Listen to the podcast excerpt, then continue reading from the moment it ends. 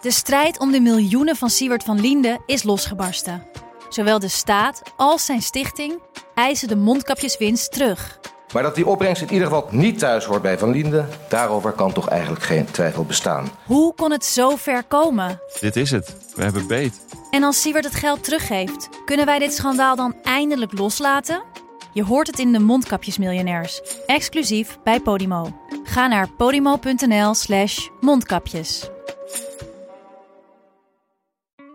In de podcast Radio Romano met Noortje Veldhuizen Met Marcel van Roosmalen. En met Roelof de Vries. brengen we alle drie elke week een zogenaamde signalering mee. Wat heb jij nou weer bij je? En aan het eind bepalen we wie de winnaar van de week is. Echt een angstcultuur Lege huls die je er bent? Ja, dat gaat eigenlijk altijd onvriendelijk. Luister nu naar Radio Romano bij Podimo. Via podimo.nl slash Radio Romano luister je 30 dagen gratis. Het is een, een gebeurtenis in een klein land, op een kleine planeet, in een groot heelal. Betekent allemaal niet zo geweldig veel. Dit is Betrouwbare Bronnen met Jaap Jansen.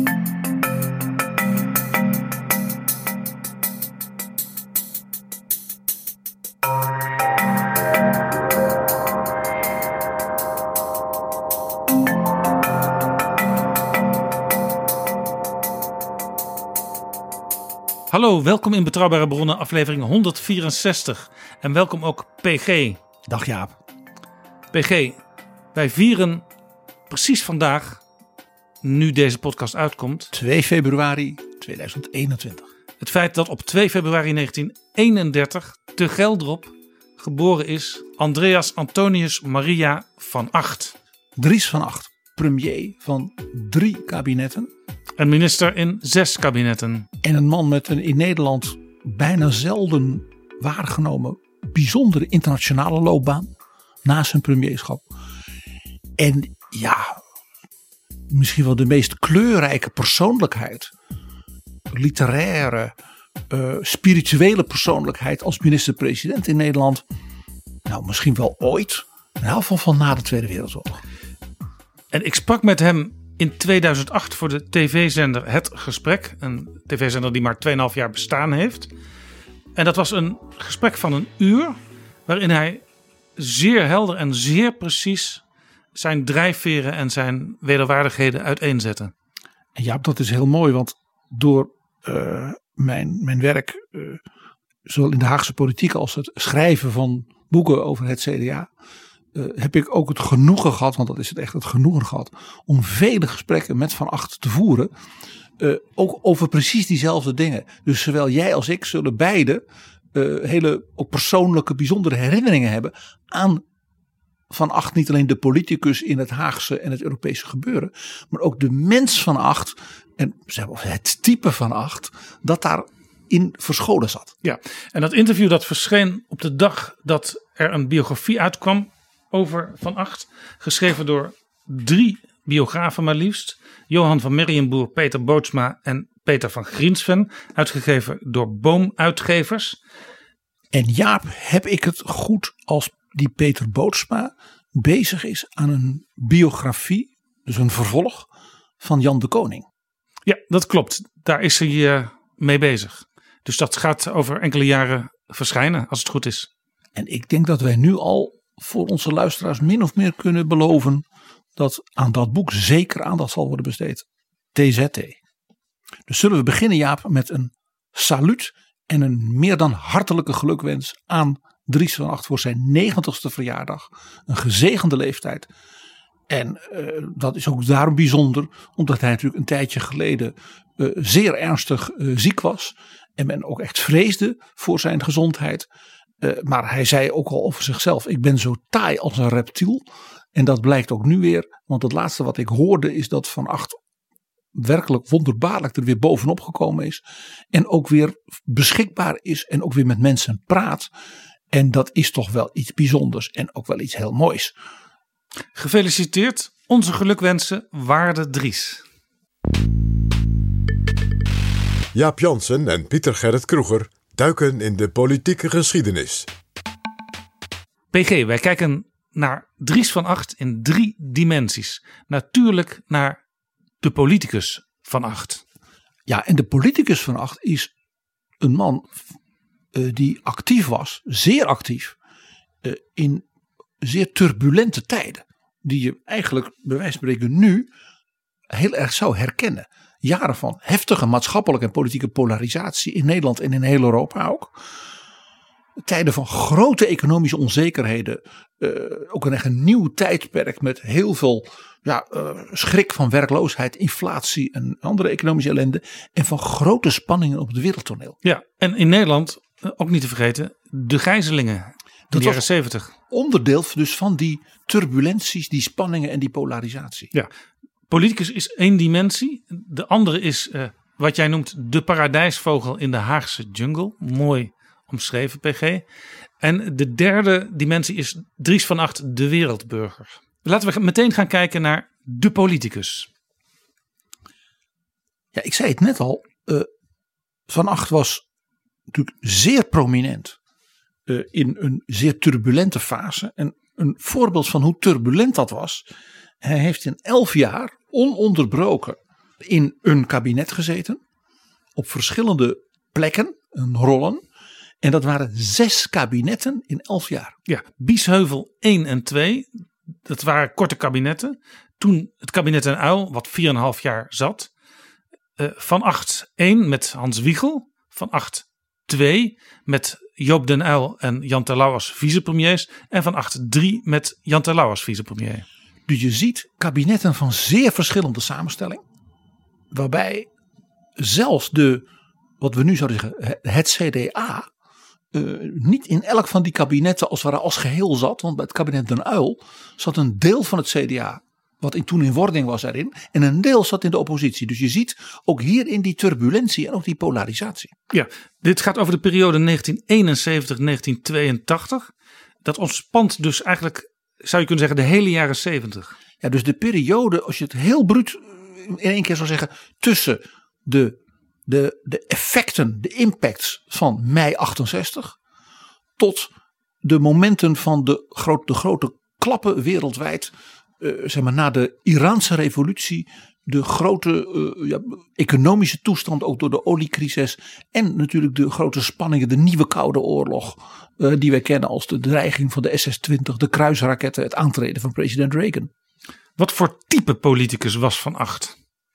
Dus hij was eigenzinnig.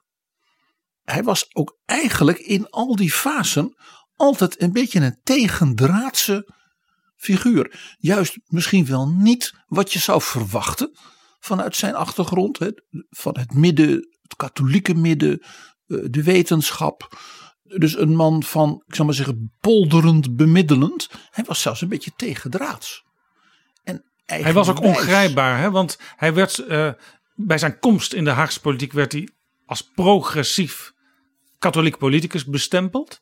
Maar door zijn tegenstanders werd hij later ook wel als conservatief afgedaan. Als reactionair. Als iemand die de jaren 50 die de zedenprekerij, de, de katjes in het donker knijpen wou terugbrengen. En het interessante is dat Van Acht zelf eigenlijk in al die beelden over hem zichzelf eigenlijk zelden herkende. Uh, jij zult dat in gesprekken hebben meegemaakt met hem. Uh, dat geldt voor mij zeker ook. Kijk, toen hij binnenkwam, uh, dus in dat kabinet Biesheuvel, was hij een soort verpersoonlijking van de behoeften van zijn partij, de Katholieke Volkspartij, om een beetje uit de, mag ik zeggen, oude hap van de jaren 50, die nog doorklonk in de jaren 60, van de wederopbouw, de verzuiling, ook de, zeg maar de, de, de, de geslotenheid van de katholieke wereld, om daaruit te komen. Ja, had natuurlijk ook mee te maken dat de katholieke partij, die liep terug in kiezersaanhang. Dus ze moesten zich ook wel op een bepaalde manier moderniseren om nog de anklang met de tijd te houden. Dat was althans de analyse die men maakte. Je kunt ook achteraf zeggen, hadden ze, was dat misschien wel de juiste analyse. Maar in elk geval was het zo dat dus met het Vaticaans concilie, Paus Johannes de 23e, ook die katholieke wereld, ook de kerk, het kerkelijk leven zich opende. Uh, ja, een van de grote inspiratoren en ook raadslieden van Van Acht was natuurlijk de voorzitter van het pastoraal concilie. De man die dus als, niet als uh, geestelijke, maar als leek als we de discussie in de katholieke kerk met de bisschop en de leken organiseerden, dat was professor Piet Steenkamp. De erevoorzitter, oprichter van het CDA. Dus je ziet hierin ook die opening, ook dus naar niet-katholieken, protestanten in de politiek. En daar hoorde Van Acht heel nadrukkelijk bij. Die zat in die voorhoede. En dat zat hij dus ook onder de, zeg maar, de jonge hoogleraren, zoals hij zelf was in Nijmegen, in de rechtswetenschap. Hij was iemand die zei: je moet het rechtsbestel aanpassen aan de nieuwste ontwikkelingen in de samenleving. De positie van de vrouw. Het feit dat werknemers uh, ja, niet alleen maar arbeiders met een pet op en uh, die dus dan uh, hun mond moeten houden. Nee, je moet naar, naar medezeggenschap, studentenmedezeggenschap. Dus bij al die dingen hoorde Van Achters bij de voorhoede. En hij werd dus wel spottend, ook vooral door zichzelf spottend. Wel een jonge god van de Korenhertliga genoemd. Ja, hij, hij was dus hij was jong in die tijd. Zeker. En dat had er ook mee te maken dat um, de rechtenopleiding in Nijmegen, die was ook nog relatief klein en nieuw. Ze moesten dus de, de concurrentie aangaan met bijvoorbeeld Leiden. En de VU? En dat, dat kwam eigenlijk ook al naar voren in dat verhaal uh, enkele afleveringen geleden met Hubert Smeets over Hans van Mierlo. Uh, Nijmegen had heel erg de ambitie om van zich te laten horen. Om te laten zien dat de katholieke wereld op allerlei terreinen wilde meedenken over de toekomst van Nederland. Dat type universiteit, of het nou Tilburg is, de VU onder Abraham Kuyper, we hebben het er met Johan Snel indringend over gehad.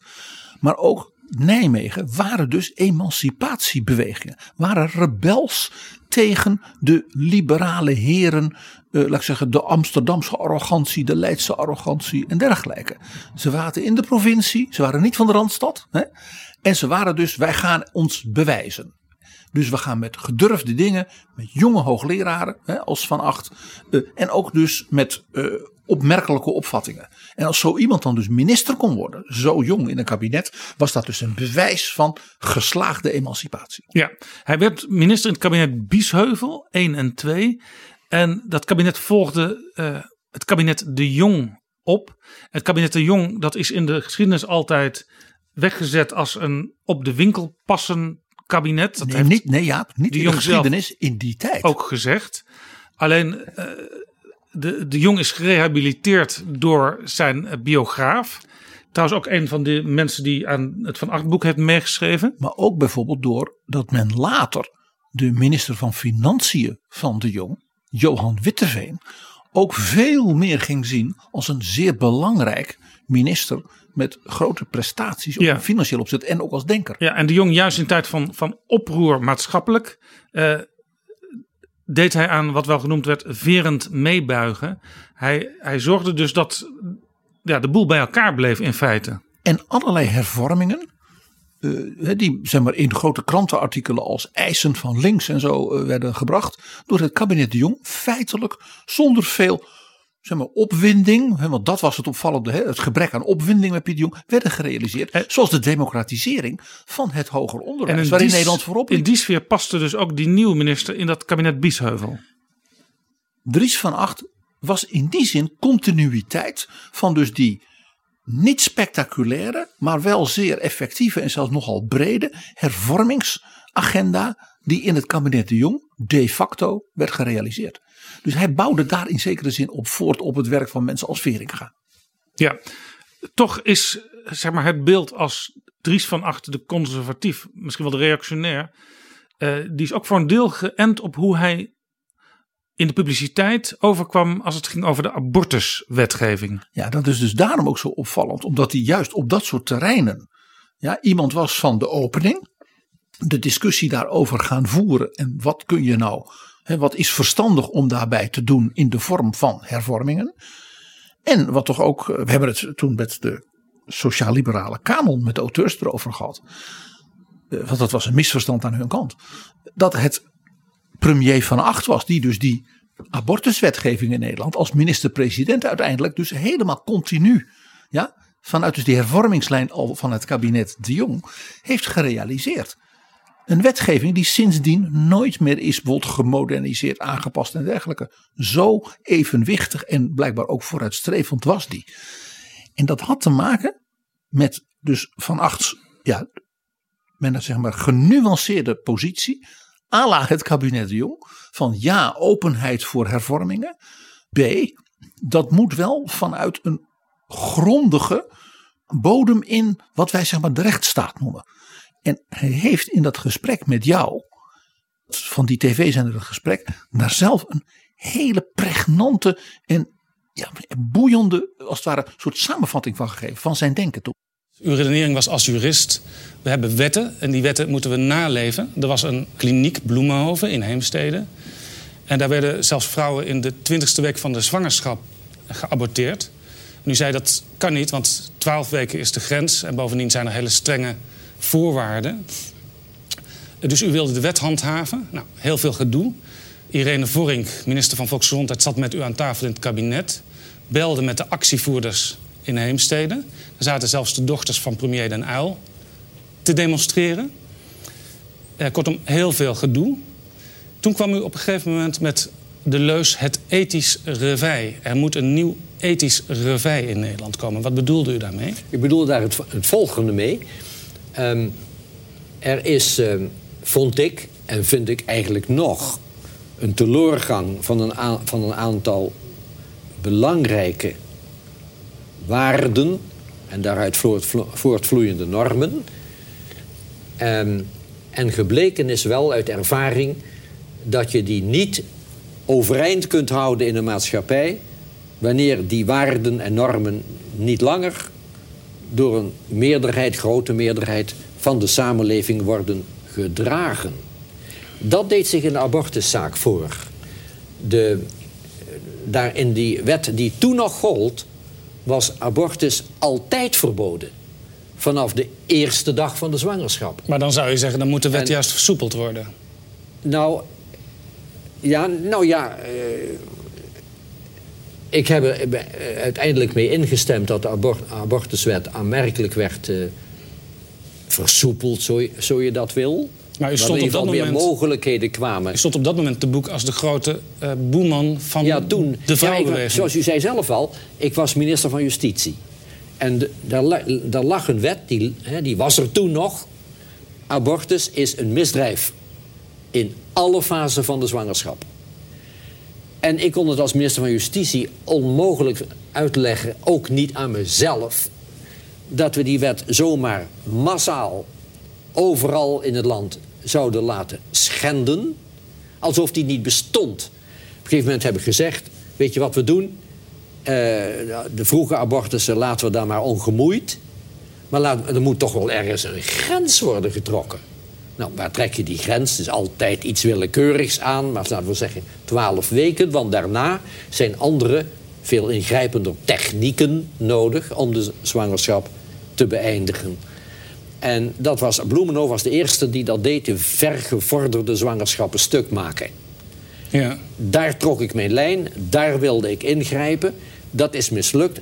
Achteraf zeg ik, zei ik toen en nu, het blijkt dat normen die in de samenleving niet meer leven, die niet meer worden ondersteund, ook niet door de meerderheid van de artsen in dat geval, die zijn niet te handhaven. Ethisch revij is nodig om die normen opnieuw te doen leven in de harten en overtuigingen van de mensen. Dus het moet uit de mensen zelf Juist. komen. Dat is de wetgever die kan essentie dat niet van het doen. ethisch revij. Een herleving van normbesef bij de burgers zelf. Dat was Dries van Acht. Hij was dus bezig met uh, vernieuwing van de wetgeving. Het was de katholiek van Acht die zei: Je kunt de werkelijkheid in de samenleving soms niet dwingen. als wetten niet meer gedragen worden in, hè, zoals hij heel balken zegt, door de waarden en normen van de samenleving. Dus dan ga je als minister kijken: wat kan ik aanpassen dat het wel weer gedragen wordt. En in zo'n situatie kunnen er dus zich radicaliseringen voordoen. En er was dus een kliniek die zo vergaande zeg maar, abortuspraktijk wilde hebben. Dat Van Acht zei, ja, dat, dan worden, dat gaat als het ware voorbij een misschien zelfs medisch verantwoordelijke grens. Die dus niet in de wet lag, want die hele manier van denken over een zekere begrenzing was onderdeel van de discussie die nog niet afgerond was. Ja, want het, het, het, het oorspronkelijke idee over abortus was eigenlijk dat het, dat het sowieso eigenlijk geen plaats in de wet mocht krijgen, omdat het ja, het was in strijd met het idee van het menselijk leven. De beschermwaarde, beschermwaardigheid van het menselijk leven was een absolute norm. Waarbij overigens ook altijd in bijvoorbeeld dramatische situaties van incest en verkrachting ook toen altijd wel degelijk uh, door artsen natuurlijk wel werd ingegrepen. Ja, ja. Het waar, waar, waar, waar zeg maar, een juridische repressie tegen was, was het een commerciële praktijk. Ja. Om maar even zo ja, te zeggen. Nee, ik, moet, ik moet ook toegeven, in de biografie over Van Acht lees ik over uh, wat hij van plan was met, met modernere wetgeving. En dat was een totaal ander beeld dan mij bijstond, zeg maar, als, uh, als jongere die, die de krant las en de radio en televisie volgde in die tijd. Zo zie je maar. Uh, dat gedogen, uh, dat was dus niet alleen in zeg maar, dat soort vragen van leven en dood een feitelijke realiteit. er is natuurlijk nog een gedoogsituatie waar Nederland en de hele wereld beroemd om is. En dat is het gevolg van het beleid van minister van Acht van Justitie. En dat is uh, ons softdrugsbeleid. Wat tot op de dag van vandaag in al zijn paradoxen nog steeds stand houdt. En dat door sommigen als een soort bijna UNESCO werelderfgoed van de Nederlandse samenleving wordt verdedigd. En ja, je begrijpt, dan kan ik een zekere grijns nooit onderdrukken. Van Acht uh, was ook interessant omdat hij deel ging nemen na die twee kabinetten Biesheuvel aan het wat wel genoemd wordt het meest progressieve kabinet ooit, het kabinet Den Uil. En uh, de formateur, Jaap Burger, die probeerde allerlei mensen uit de christendemocratische kring individueel ja, eigenlijk dat kabinet in te loodsen om hun partijen voor een uh, voldongen feit te plaatsen. Dus buiten de partijbesturen en de fracties in de Kamer om, benaderde deze oude rot uit de PvdA dus individuele uh, topmensen uit zeg maar, confessioneel Nederland, gereformeerd ARP, katholiek KVP, van zou jij op persoonlijke titel in dat kabinet willen, vanuit het idee, die partijen durven die mensen dan niet als het ware bij het eerste de beste debat met een motie van afkeuring naar huis te sturen. En Dries van Acht werd ook op die manier benaderd. En Dries van Acht werd zo benaderd. Dat geeft dus aan dat in men in progressieve linkse kring in Van Acht dus uh, nadrukkelijk een sympathisant zag. Iemand die daarvoor te porren zou kunnen zijn. En Van Acht heeft zich toen, uh, dat heeft hij mij ook persoonlijk verteld. Uh, hij zei, ja, ik heb toen afgewogen, wat moet ik nu doen? En hij zei, ja, ik was dus maar een minister van Justitie van die vorige kabinetten. En hij zei, dus ik heb gezegd van, ja, ik ben een vakminister. Dus ik heb de vraag die aan mij werd gesteld onmiddellijk neergelegd bij mijn politiek leider, zoals hij dat noemde, bij Frans Andriessen, de fractieleider van de KVP. Een krachtige leidersfiguur inderdaad, in de Tweede Kamer. En Andriessen, die moest dus beslissen, sta ik van acht toe, zonder hem als het ware meteen ongeveer de partij uit te zetten, dat hij dat gesprek toch maar voert. En Andriessen die dacht van, laten ze dat gesprek maar met een man als Van Acht voeren. Want dat is iemand met een soort finesse en een politieke slimheid die die misschien zelf nog niet eens helemaal aanvoelt. En iemand met een zeer, zeer verfijnd maar krachtig karakter. Dus die zou die gesprekken ook goed kunnen voeren, zeg maar in positieve zin. Als het tot iets leidt van oké, okay, daar kunnen we mee werken. Maar als hij merkt dit wordt niks, dan is Van Acht ook zo'n type die op een bepaald moment ineens zegt stop, ho, klaar. Ja, hij werd ook in dat kabinet Den Uyl de vicepremier. Ja, en ook al zei Van Acht zelf later dat het zijn van vicepremier onder Joop den Uyl niets voorstelde. Omdat Joop den Uyl alles zelf deed. Uh, als je naar de feitelijke situatie kijkt van de ingewikkelde politieke situaties in die dikke vier jaar van dat kabinet waar heel veel is gebeurd, ook heel veel dramatische dingen zijn gebeurd, zeg ik altijd dit is een beetje Van Acht's uh, uh, zelfspot. Van Acht was samen met de staatsrechtminister en wijze oude man, de Guy Fortman, toch echt degene die met Den Uyl samen, helemaal met z'n drieën, de Lockheed-affaire deed. Ja, maar ik denk niet dat Joop Den Uyl ooit de wekelijkse persconferentie aan Van Acht heeft overgelaten. Nee, dat niet. Maar als er dus grote uh, uh, toestanden waren als terreuraanslagen en die gijzelingen, dan was dat altijd meer van acht bijna dan Den Uyl zelf, die de leiding had. En Den Uyl wist ook, ook door zijn eigen ja, persoonlijkheid, die werd te emotioneel ja, meegesleurd door de gebeurtenissen, dat er veel koeler, bijna killer zich opstellende van acht, die dan als jurist, ja, als het ware onwrikbaar bleef en tegelijkertijd heel slim onderhandelaar bleek, dat hij het dan beter kon doen dan hij als minister-president. Dus dat beeld van Van Acht als een soort ja, eh, niks voorstellende vicepremier die als het ware werd vernederd en vertrapt, dat heeft hij zelf in een aantal opzichten zeker zo gevoeld. Maar als historicus zeg ik, nou, nou, uiteindelijk is het kabinet ook gevallen over een kwestie waarvan Acht een streep trok. De grondpolitiek, als jurist. Ja, dat ging overigens over de, gaan we het nu niet over hebben, maar dat ging over de waarde van grond en speculatie. Hij kwam dat kabinet binnen. Het was als een derde kabinet, maar nog steeds als die progressieve jurist uit Nijmegen. Maar dat zijn veranderde. Derde, ja, dus zijn derde kabinet in twee jaar. Ja, maar dat veranderde, dat beeld, dat imago, dat veranderde gedurende die periode Den Uyl. Ja, en Van Acht heeft uh, uh, daar zelf altijd een buitengewoon uh, heldere verklaring voor gegeven. En dat was dat hij juist als zeg maar naar opening strevende, vooruitstrevende jonge jurist een horreur had van ideologisch gedram. Van dominantie om de dominantie. Gelijk hebben omdat je de baas bent. Daar had hij een horreur van. En hij ontmoette dat in zeg maar de polarisatie van de linkerzijde van die tijd. En uh, ja, dat stond hem tegen. En uh, heeft uh, onder andere tegen mij wel eens gezegd van. Ja, ik ben helemaal niet veranderd in die tijd. Zij schoven alleen maar op naar steeds meer radicalisme. Hij bleef dus stabiel, rechte lijn vond hij zelf. Uh, maar hij ging ook een beetje meespelen hè, met de, de tegenstelling die er maatschappelijk en in de media gecreëerd werd tussen hem en Den Uyl. Hij had het ook steeds vaker over ome Joop. En de econoom uit Buitenvelden. Uh, dat is een punt van achts ongekende, bijna uh, die combinatie van pesterigheid en poëzie die hem zo uniek maakt. Kijk, wat Van ook merkte, Jaap, is dat collega's van jou en jijzelf natuurlijk deze man natuurlijk oneindig interessant en attractief gingen vinden daardoor. Ik bedoel, zijn gesprekken, uh, waarbij hij dan ook uh, Max van Wezel en Joop van Tijn meenam naar Brabant als hij dan het startschot van de wielronde gaf. Dan Uil wist, Van Acht wist natuurlijk precies wat hij deed. Hij merkte dat dus die linkse journalisten, zoals hij ze noemde, gefascineerd waren door die man. Ook door natuurlijk zijn taalgebruik, zijn intellectuele brieën. Ja, maar ook hij was natuurlijk zo anders. Zo niet van de grachtengordel. Zo niet van Café Nieuwspoort hè, op het Binnenhof. De man was iets heel bijzonders. En ja, dat liet hij zich ook wel een beetje aanleunen. Hè?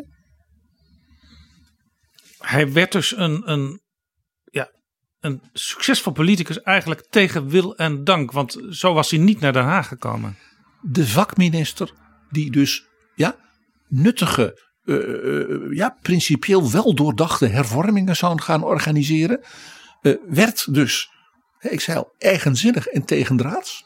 Ook dus toen. Ja. Werd ineens dus een soort, ja, een soort een BN'er, zouden wij nu ja. zeggen. Een, een, een, een, een, een, een symbool. Koppig door tegenwind. Maar ook beton met bloemetjes erop, zoals Piet Steenkamp dat ooit uitdrukte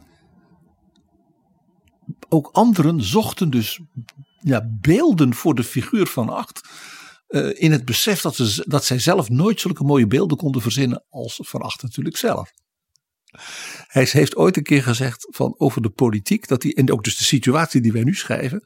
Hij zegt, ik loop soms over de straten en vloek de straatstenen uit het trottoir, denkende, hoe ben ik er ooit aan begonnen en hoe kom ik er ooit van af? Ja, kicking the can. Ja. En ja, ja deze merkwaardige uh, uh, ja, tendens ja, rondom deze persoonlijkheid. En ook dus door de polarisatie waarin hij dus ja, verstrikt raakte, ook in zijn eigen beleving. Leidt dus tot de meest onwaarschijnlijke politieke promotie die we in Nederland in decennia hadden meegemaakt. Ja, het CDA zocht een leider. Het CDA was natuurlijk een partij die in oprichting was fuserend uit drie hele verschillende partijen. En tradities en geloof en historie. En er was, het natuurlijk was een probleem. federatie. Het was Dat- nog niet ja, eens En er was een probleem, want die hadden natuurlijk allemaal een leider. Ja, en wie moest dan die partij bij die eerste gezamenlijke verkiezingen gaan aanvoeren? Als ik je een idee geef, Jaap.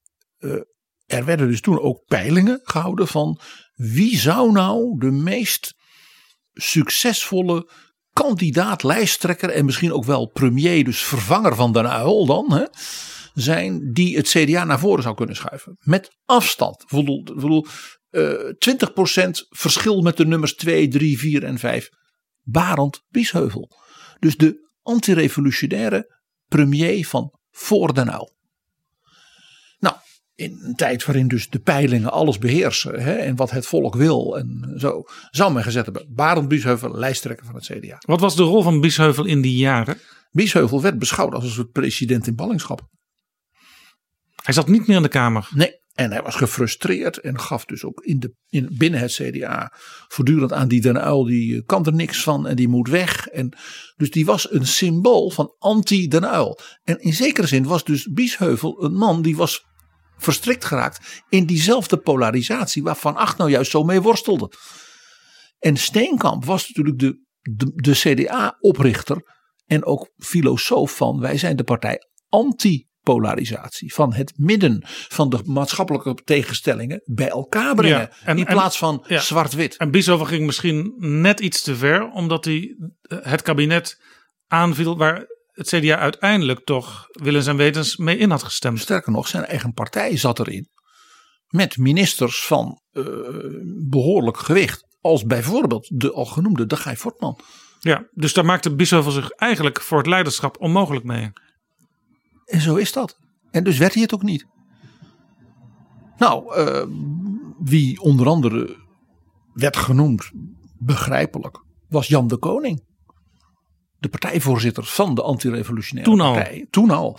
Maar die kreeg in 75, dus een jaar voor die discussie, een bijna dodelijk hartinfarct. Eh, moest enorm, nou ja, eh, ja, geopereerd worden en alles erop en dran. Eh, dus mevrouw de koning, Molly de koning, die verbood iedere discussie hierover. Nou, wie ook zeker genoemd werd en ook zich wel voorzichtig, ja, was de jonge en dynamische minister van Economische Zaken van Den Uyl, Ruud Lubbers. Ook toen al. En de enige die dus niet werd genoemd en zich ook vooral niet naar voren schoof, was, je raadt het al, Dries van Acht. En hoe kwam hij toen uiteindelijk toch in dat lijsttrekkerschap terecht? Nou, hij had al de benoeming op zak. Dat was al geregeld door Joop den Uyl.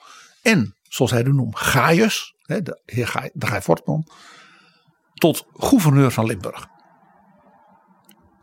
En na die vijf, zes jaar op justitie met al die toestanden, ja, heel veel, heel veel werk ook, enorm veel van die hervormingen, de gijzelingen, nou, al die ellende, Lockheed.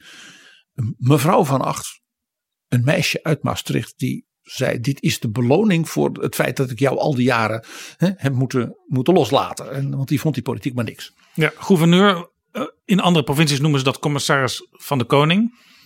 Toen de koningin, Juliana, want die was aangebleven, hè, ondanks uh, Lockheed. En Van Acht heeft dus toen met zijn Eugenie Maastricht al bezocht. Het gouvernement. Ze hadden eigenlijk het huis, prachtige woonhuis, al ingedeeld, de gordijnen opgemeten en alles. En toen werd hij door de partijvoorzitter van het CDA en zijn grote vriend en inspirator Piet Steenkamp bij zich geroepen. En er zat nog iemand bij. En dan zeg ik, dan weet jij onmiddellijk over wie ik het heb als ik Madeleine. Madeleine Leijten, de Wijkersloot, de Weerdestein. De machtige, machtige vrouw achter de schermen in zowel de KVP als in het CDA. Ja, bestuurslid van de partij. En vicevoorzitter van de federatie van het CDA. En uh, she did not take no for an answer. Dat wist iedereen. Was een vrouw van adel, zeer charmant, zeer briljant intellectueel. En als Piet Steenkamp niet durfde door te drukken, dan deed zij het. Daar had zij nooit moeite mee. Precies. Dus dat zij erbij zat, dan, toen had Van Acht eigenlijk al kunnen weten dat hij dus uh, zodanig zou worden aangepakt. En dat is dus ook gebeurd. En toen was hij het lijsttrekker in 1976. Ja, in dat najaar. De verkiezingen van mei waren in aantocht. En die partij moest voor het eerst, als federatie dus, met één lijst en één lijsttrekker. Dus dat moest iemand zijn die, die ja, uh, uh, breed in die partij werd gesteund, gewaardeerd. En die toch ook, ja, dus anders dan bijvoorbeeld Biesheuvel. En in zekere zin ook anders dan Jan de Koning. Niet iemand van de eerdere, oudere uh, partijleiding en aanvoerdersfiguren was geweest. Ja, en hoe vulde die dat lijsttrekkerschap in? Ja, uh, Van Acht die uh, kreunde en zuchtte en die vond het... en zei ja, je moet het toch doen. En nou, hij werd dus aangepakt door Madeleine. En toen werd hij dus gepresenteerd op een soort partijcongres van dus die drie partijen samen van de federatie. En ja, daar moest hij dus een toespraak houden als lijsttrekker. En Van Acht heeft zelf ook aan mij verteld dat hij, dat hij toen voor zichzelf ineens de knop omzette. Omdat hij tot zijn eigen, nou bijna starre verbazing, om geen ander woord te gebruiken, merkte dat er een soort ja, fluidum tussen die zaal en hemzelf ontstond waarvan hij niet wist dat dat bestond. De toespraak die hij toen hield uh, is ook een klassieker geworden.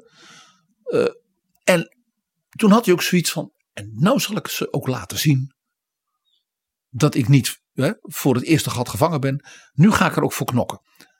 Dat werd nog uitgedaagd extra, psychologisch dus heel onverstandig.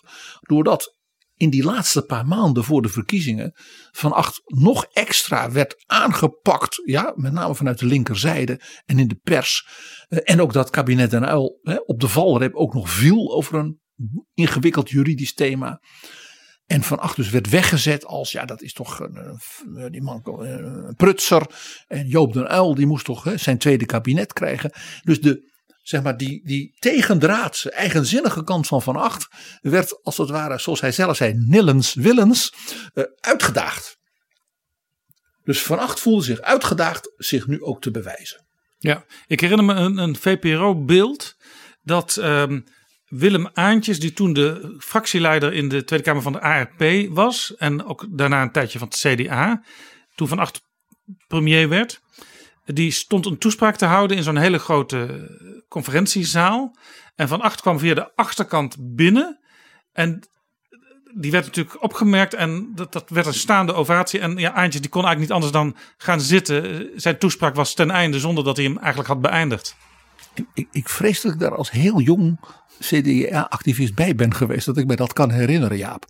En inderdaad, dat gebeurde. En dat gebeurde niet één keer. Van Acht had een ja, een soort populariteit. Ja, die hem zelf ook vooral wat overrompelde. Dat was dus volkomen niet gepland. Ik zeg maar ook eigenlijk door Steenkamp en Madeleine Leijten ook helemaal niet voorzien. Van Acht was dus vooral een beetje het compromis van omdat al die andere mensen niet konden. Uh, of niet, uh, niet de juiste persoon leken. En hij dus als daar een soort ja, tussenpausachtige figuur was. En vanaf het moment dat hij dat dus deed, wij buigen niet naar links en wij buigen niet naar rechts. Vanaf dat moment ontstond er dus tussen hem en ja, zeg maar die CDA-achterban, die CDA-activisten. Uh, wat niemand had voorzien. Ja, je citeert hem, wij buigen niet naar links en wij buigen niet naar rechts. Ze kwamen natuurlijk uit een uh, ja, wat linkser kabinet met Den Uil. Ze gingen uiteindelijk met Hans Wiegel, de VVD, regeren. Maar die, domi maar die, dominantie, dat gedram, daar was dit, deze fameuze uitspraak dus tegen. Ja, en dit was wel precies ook het beeld waar Hans van Mierlo, ik heb dat uitgebreid gesproken met Hubert Smeets, eigenlijk zijn hele politieke leven uh, van af wilde. Hè? Van dat CDA in het midden dat altijd de finale keuze maakte, of met de Partij van de Arbeid of met de VVD. En het interessante was dat het van Mierlo was, zo bleek uit dit gesprek, die zich door dat gedram van de Partij van de Arbeid zich in feite liet uh, manipuleren, voortdurend. Wat Van Acht dus juist niet deed. Dus het grappige is dat de, de figuur Van Acht in zekere zin een betere Hafmo was dan Hafmo zelf. Dit is Betrouwbare Bronnen. Van Acht werd minister-president in 1977. Wat was zijn beleidslijn? Ja, de beleidslijn van Van Acht, als je dus ook weer met enige distantie daarnaar kijkt. Hè, en niet dus de mag ik het zeggen, wat zwart-wit beeldvorming van die tijd, die ook nog van, van heel lang naeilde. Uh, is dat Van Acht uh, in feite in belangrijke mate, ook in economisch opzicht, uh, het beleid van, zeg maar, de, van het kabinet De Jong, de kabinet De Biesheuvel en het kabinet Den Uyl voortzetten. En dat is niet zo raar. Namelijk, de, de, de, de overheid in Nederland groeit. Doordat de samenleving complexer wordt, de sociale zekerheid uh, uh, ja, wordt belangrijker. Uh, er gaan meer mensen, ook vrouwen, werken. Er gaan veel meer jonge mensen studeren. Dat leidt dus ook tot een nieuwe ja, economische bedrijvigheid. En we zien, dat speelt in die tijd natuurlijk ook, dat de wereldeconomie zo verandert. Dat de, zeg maar, de klassieke maakindustrie in Nederland, denk aan de scheepsbouw en de textiel, dat die het niet meer redt. Ja. Ten opzichte van nieuwe concurrenten. Ja. Jij zegt, in feite werd het beleid van verschillende kabinetten voortgezet. Uh, van Acht zelf heeft ooit gezegd, politiek is vooral optiek en akoestiek. Dus het beeld wat je ziet via de televisie, via de radio, in de kranten, komt vaak niet overeen met de werkelijkheid als je het in een wat langere historische lijn bekijkt. Mag ik één voorbeeld geven? Het kabinet Den Uil He, wat, jij zei het ook al, de beeldvorming, het meest progressieve kabinet ooit. Dus ik, die discussie wil ik best eens een keer voeren, zoals dat heet. Het kabinet Den Uyl heeft met zijn minister van Financiën, Wim Duisenberg, P van de A, halverwege het kabinet gezegd: ja, wij kunnen die overheidsuitgaven niet zomaar laten exploderen. Met dus grote werkloosheid, inflatie, oliecrisis. Ja. En Duisenberg heeft er toen een rem op gezet. En Duisenberg kwam met de 1%-norm. En dat betekent, het is, klinkt nu eigenlijk heel gek, maar dat de, de, overheidsuitgaven mochten groeien, maar met niet meer dan 1% per jaar. Niet meer dan 1% van het BBP ja. per jaar. Dus de overheid mocht wel een deel van de groei van het nationaal inkomen opslokken. Maar niet meer dan 1% van bijvoorbeeld 2% of 3% groei. Ja. Terwijl dus in de jaren daarvoor dat soms zeg maar 2,5 van de 2% was geweest. Ja. Ja. Nou, dat betekende dus een enorme rem op de lange termijn planning van de overheidsuitgaven. Er zijn ook weinig kabinetten waar zo enorm tegen gedemonstreerd en gestaakt is door de vakbonden. Denk eens aan namen als Arie Groeneveld, Wim Kok, als dat kabinet de Huil. Ja.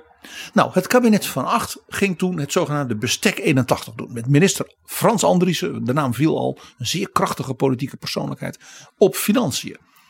En die heeft in feite dus die 1% norm van Duisenberg voortgezet. Want dat bestek 81, dat dus als het ware keek vier jaar vooruit. Die zei nou, als je nou kijkt naar wat Duisenberg had gepland. Dan zouden de overheidsuitgaven stijgen van wat was het 110 miljard naar 130 miljard. Als het als er zomaar door zou gaan.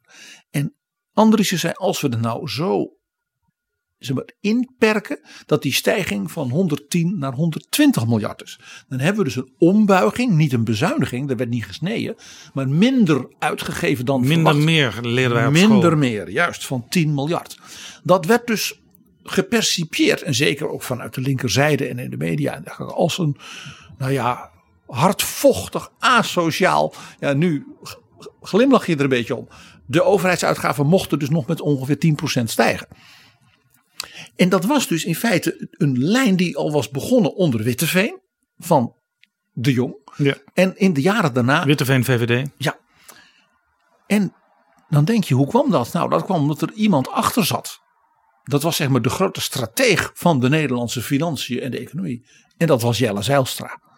De premier en daarna de directeur van de Nederlandse Bank. En zelfs de voorzitter van alle bankiers in Europa en later zelfs van de wereld, zogenaamde Baselgroep. En Jelle Zijlstra werd door Van Acht Paus Jelle genoemd. Want Van Acht zei: Ik ben een jurist, ik weet niet veel van de economie. Deze man weet dat wel. En hij luisterde dus als, nou ja, als een leerling naar Jelle Zijlstra. Wat Jelle zei, dat was sacrosanct. Absoluut. En dat Jelle Zijlstra dus zeer kritisch was op bijvoorbeeld de econoom uit Buitenveldert. eh, Was dan voor Van Acht reden om te zeggen: dan ga ik daar tegenin. En dat is de reden waarom Van Acht na zijn kabinet met de VVD in de situatie kwam dat hij een kabinet moest sluiten met D66 en de Partij van de Ja, Arbeid. de verhoudingen waren zo in de Tweede Kamer dat het niet anders kon voor Van Acht. Dat was dus in 1981. Een kabinet waar wij het al vaker over hebben gehad. Onder andere in de terugblik op het leven en werk van Jos van Kemenade. Die daar minister in was. Een heel belangrijk kabinet, hoewel het maar een half jaar zat. Acht maanden. Ja. Van Acht heeft vanaf het begin, ook intern in het CDA, gezegd. Dit kan niks worden. Ruud Lubbers en Jan de Koning waren informateurs. En die zeiden nee maar we gaan het wel proberen. Dat moet kunnen lukken. Jan Terlouw is de nieuwe D66-leider. Die is zeer redelijk. Die doet mee. Ja, de leus van D66 was ook het redelijk alternatief. En in de PvdA zijn allemaal verstandige mensen. Een Van Kemenade. Ja, eh, Max van der Stoel. Die doen allemaal mee. Eh, Joop den Uil loopt toch ook tegen zijn end. Dus die hadden het idee dat moet kunnen lukken. Van Acht heeft dus altijd gezegd dat wordt niks. Want die polarisatie en dominantiedrang zit erin. En zij willen breken met die lijn van Paus Jelle. Om het maar even zo te zeggen. En dan gaat het dus niet goed. In het boek wat wij onlangs bespraken van Ruud Lubbers samen met Theo Brinkel, die memoires van hem, vertelt Ruud Lubbers dat hij zegt: Ik was diep teleurgesteld dat dat kabinet dus al ja, na een paar maanden in elkaar donderde. En ik had dat gemaakt. Ik was de informateur. Ik had daarin geloofd. Het was mijn nederlaag. Hij heeft tegen mij gezegd in mijn boek over uh, de CDA van die tijd. Dries zag dingen ook soms heel goed. Zelfs Lubbers zei: Dries van Acht had dit beter ingeschat dan ik. Ja, je zei al, Van Acht bleek eigenlijk een, een, een hele geslaagde lijsttrekker. En dat had hij zelf in het begin nog niet eens door dat hij die capaciteit had. Ook bij de protestanten, hè, die natuurlijk in het CDA mee gingen doen, was hij populair. Ja, dat was voor hem misschien wel de grootste verbazing, verrassing uh, in die fase. Dat hij zei, hè, zo van ik als Roomse jongen. En je ziet dan die glimlach op zijn hoofd. Want hij is dat ook. Waarvan hij dacht, ja, die, die mensen daar op de Veluwe en de eilanden en de, de, de, de, de, de serieuze hervormden en gereformeerden, die zullen mij nooit begrijpen en ik hen niet.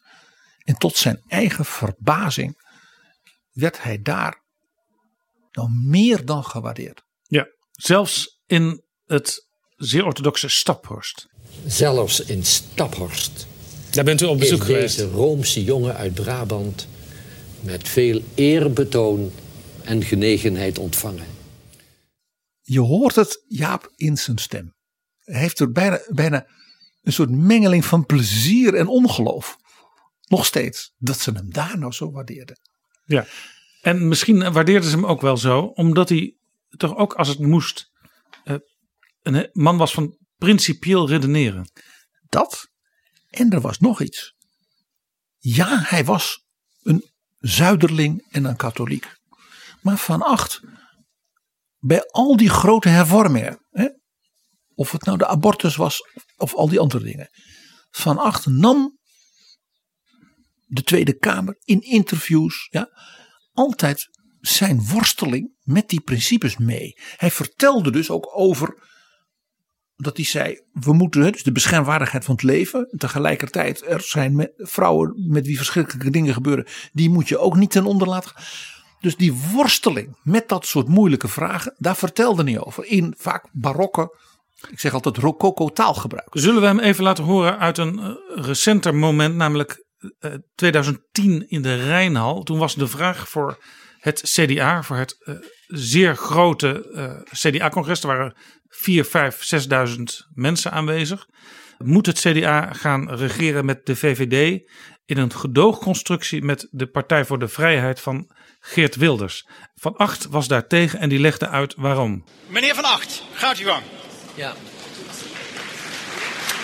Ik ben Dries van Acht.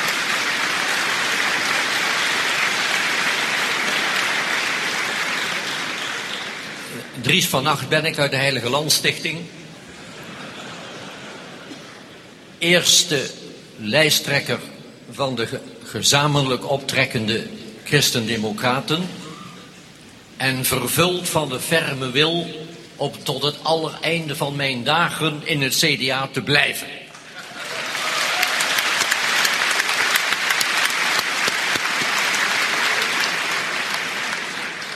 Het gaat mij zeer aan het hart dat ons CDA zich dreigt te verbinden, daar heb je de V, aan de PVV. Want de heer Wilders en de zijnen doen luidop en herhaaldelijk blijken van afkeur en totale minachting van het geldende internationale recht. De Nederlandse grondwet gebiedt de Nederlandse regering het bevorderen van de internationale rechtsorde. Welnu, wij dreigen ons afhankelijk te maken van een Kamerfractie die juist het tegendeel hiervan doet. Dat is onverenigbaar met Nederlands positie als eh, rechtsstaat in volle, volle aanwezigheid en capaciteit. Ons CDA zou zichzelf verminken als het zou toetreden, dit is de laatste zin, als het zou toetreden tot een coalitie die niet kan voortbestaan zonder de pleiters van het nationale egoïsme en de slopers van de PVV. Dit mag niet gebeuren. Dank u wel. Dat was Van Acht in 2010 in de Rijnhal. De al bijna 80-jarige Van Acht voor een letterlijk duizenden koppige menigte en de televisiekijkers van Nederland ook weer zo scherp staatsrechtelijk principieel redeneren. En ook toen weer tegendraads en eigenzinnig. En ik stel dus vast dat Dries van Acht vanaf het moment dat hij minister werd in 71 onder Biesheuvel. Als jonge vooruitstrevende staatsrechthervormer. Tot en met de hoogbejaarde van Acht in die Rijnhal. Dat daar dus een hele consistente lijn van principieel doordenken, scherp redeneren, ook juridisch. En altijd op zijn manier vooruitstrevend en open. En jij geeft hem dus gelijk als hij zegt: Ik ben niet veranderd, de wereld om mij heen is veranderd. En hij heeft voortdurend toch de dialoog met die omgeving en die werkelijkheid gezocht. Hij is dus nooit een reactionair geworden. Zeer principieel redenerend. De worsteling daarmee. Hoe kom je nou tot de juiste, gegrondveste uh, uh, beslissing. Die zich dus als het ware die rust op jouw fundamentele overtuigingen. Ook vanuit het geloof. Hè, bij hem ook altijd vanuit het staatsrecht. Dat werd dus in kringen van de CHU en in de ARP, ik de VU-mensen van deze katholiek hoogelijk gewaardeerd. Het was als die vele prachtige stukken die Abraham Kuyper altijd maar schreef, waarin hij ook weer vertelde over hoe hij tot zijn ideeën kwam. Van Acht op zijn heel eigen manier deed dat ook en dat werd dus herkend in die bevindelijke, zoals men dat noemt, christelijke kring. Het worstelen met je geweten, daarover nadenken, daarover lezen, niet zomaar wat roepen. Van Acht had dat ook. En het was dus ook de voorzitter van de CHU, die dus niet in het kabinet Uyl meedeed, die de vicepremier van het kabinet Uyl, wat zijn partij dus bestreed, voordroeg als lijsttrekker van het CDA in ja. Otto Baron van Verschuur was toen de voorzitter van de Christelijke Historische Unie. En die heeft tegen Piet Steenkamp gezegd: Van Acht wordt in mijn achterban zo gewaardeerd omdat hij zo serieus met die fundamentele vragen bezig is. En ze daarmee dus ook die serieuze afwegingen in het politiek debat in Nederland. Dat wordt gedomineerd door geschreeuw en gepolariseerd. Tegendraads, hè, zoals ik al zei, eigenzinnig het toch op de agenda zet. En Verschuur zei, Piet, mijn achterban, die dus oppositie was, zal die man zeer steunen en waarderen. En Piet Steenkamp die dacht, en daarmee heb ik de oplossing voor dat vraagstuk van dat lijsttrekkerschap. En zo kwam dat gesprek met Madeleine Leijten tot stand.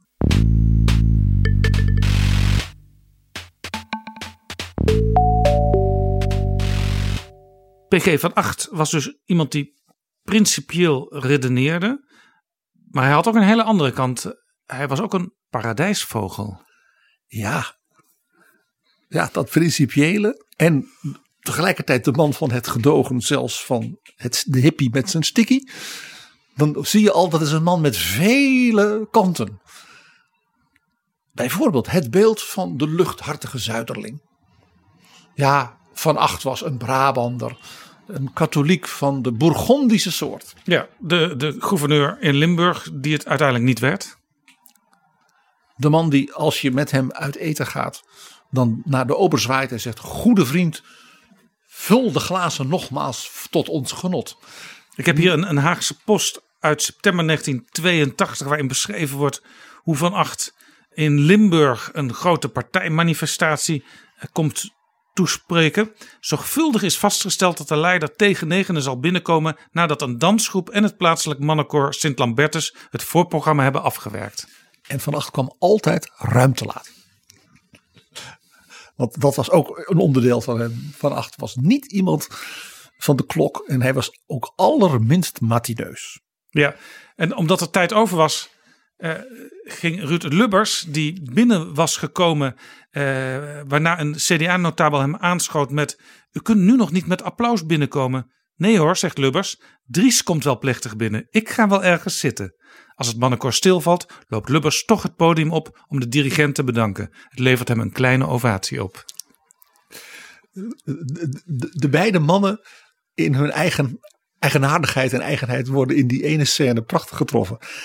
Dus die, dat zuidelijke, dat uh, warmbloedige, hè, dat Bourgondische van Van Acht. Ja, maar dat is ook een hoop buitenkant. Het was ook omdat hij wist dat hij daarmee een soort contrast was. Ook een beetje een plagerig contrast ten opzichte van de Haagse wereld. De Amsterdamse journalistiek die dat allemaal toch maar een beetje gek vonden. En hem daarom ook fascinerend vonden. Want diep van binnen, en dat hadden dus die protestanten dus blijkbaar zo herkend, zat ook een hele diepe piekeraar. Een man die zelfs ja, worstelde met levensvragen en met, met, ook wel met somberheid. En Jaap, daar heeft hij in dat gesprek met jou, en ik denk dat is de, ongeveer de enige keer, over verteld waar dat vandaan komt. En uw vader was een, een vrolijke man. Ja, mijn vader was een hele vrolijke man. Dat is de fijnste vader die iemand ooit kan hebben gehad. Wat, wat was uw moeder voor een, voor een vrouw? Uh, mijn moeder was uh, uh, iemand die een, een, moeilijk leven heeft gehad. Want ze was psychisch kwetsbaar. En laten we daar maar bij laten. Ja, ik lees in uw biografie, ze, ze, had vaak last van depressiviteit. Ja zat ook wel eens wekenlang uh, achter de gordijnen thuis. Ja, het is, uh, ze, heeft, ze had een heel, heel moeilijk leven. En uh, dat is natuurlijk voor vader ook heel lastig, heel lastig geweest. Ja, lastig is het woord niet. Problematisch, zorgwekkend. En dan toch die levensvreugde die, die overal doorheen kwam. Een heerlijke man was hij. Leek u het meest op uw vader? Of?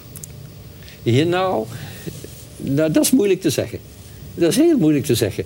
Um, de, ja, de bijna grenzeloze blijmoedigheid van vader heb ik niet. Integendeel, bij tijd en wijle ben ik een tobberig mens. En dat is dan moeder, neem ik aan. Ja? Nee, toch? De genen van beide zijden doen in mij hun werk. Want uh, ik geloof dat Piet Steenkamp wel eens heeft gesproken over beton met bloemetjes erop. En dat beton, dat kwam dan ook een beetje van, van uw moeder? Uh, ja, dat is... Dat denk ik.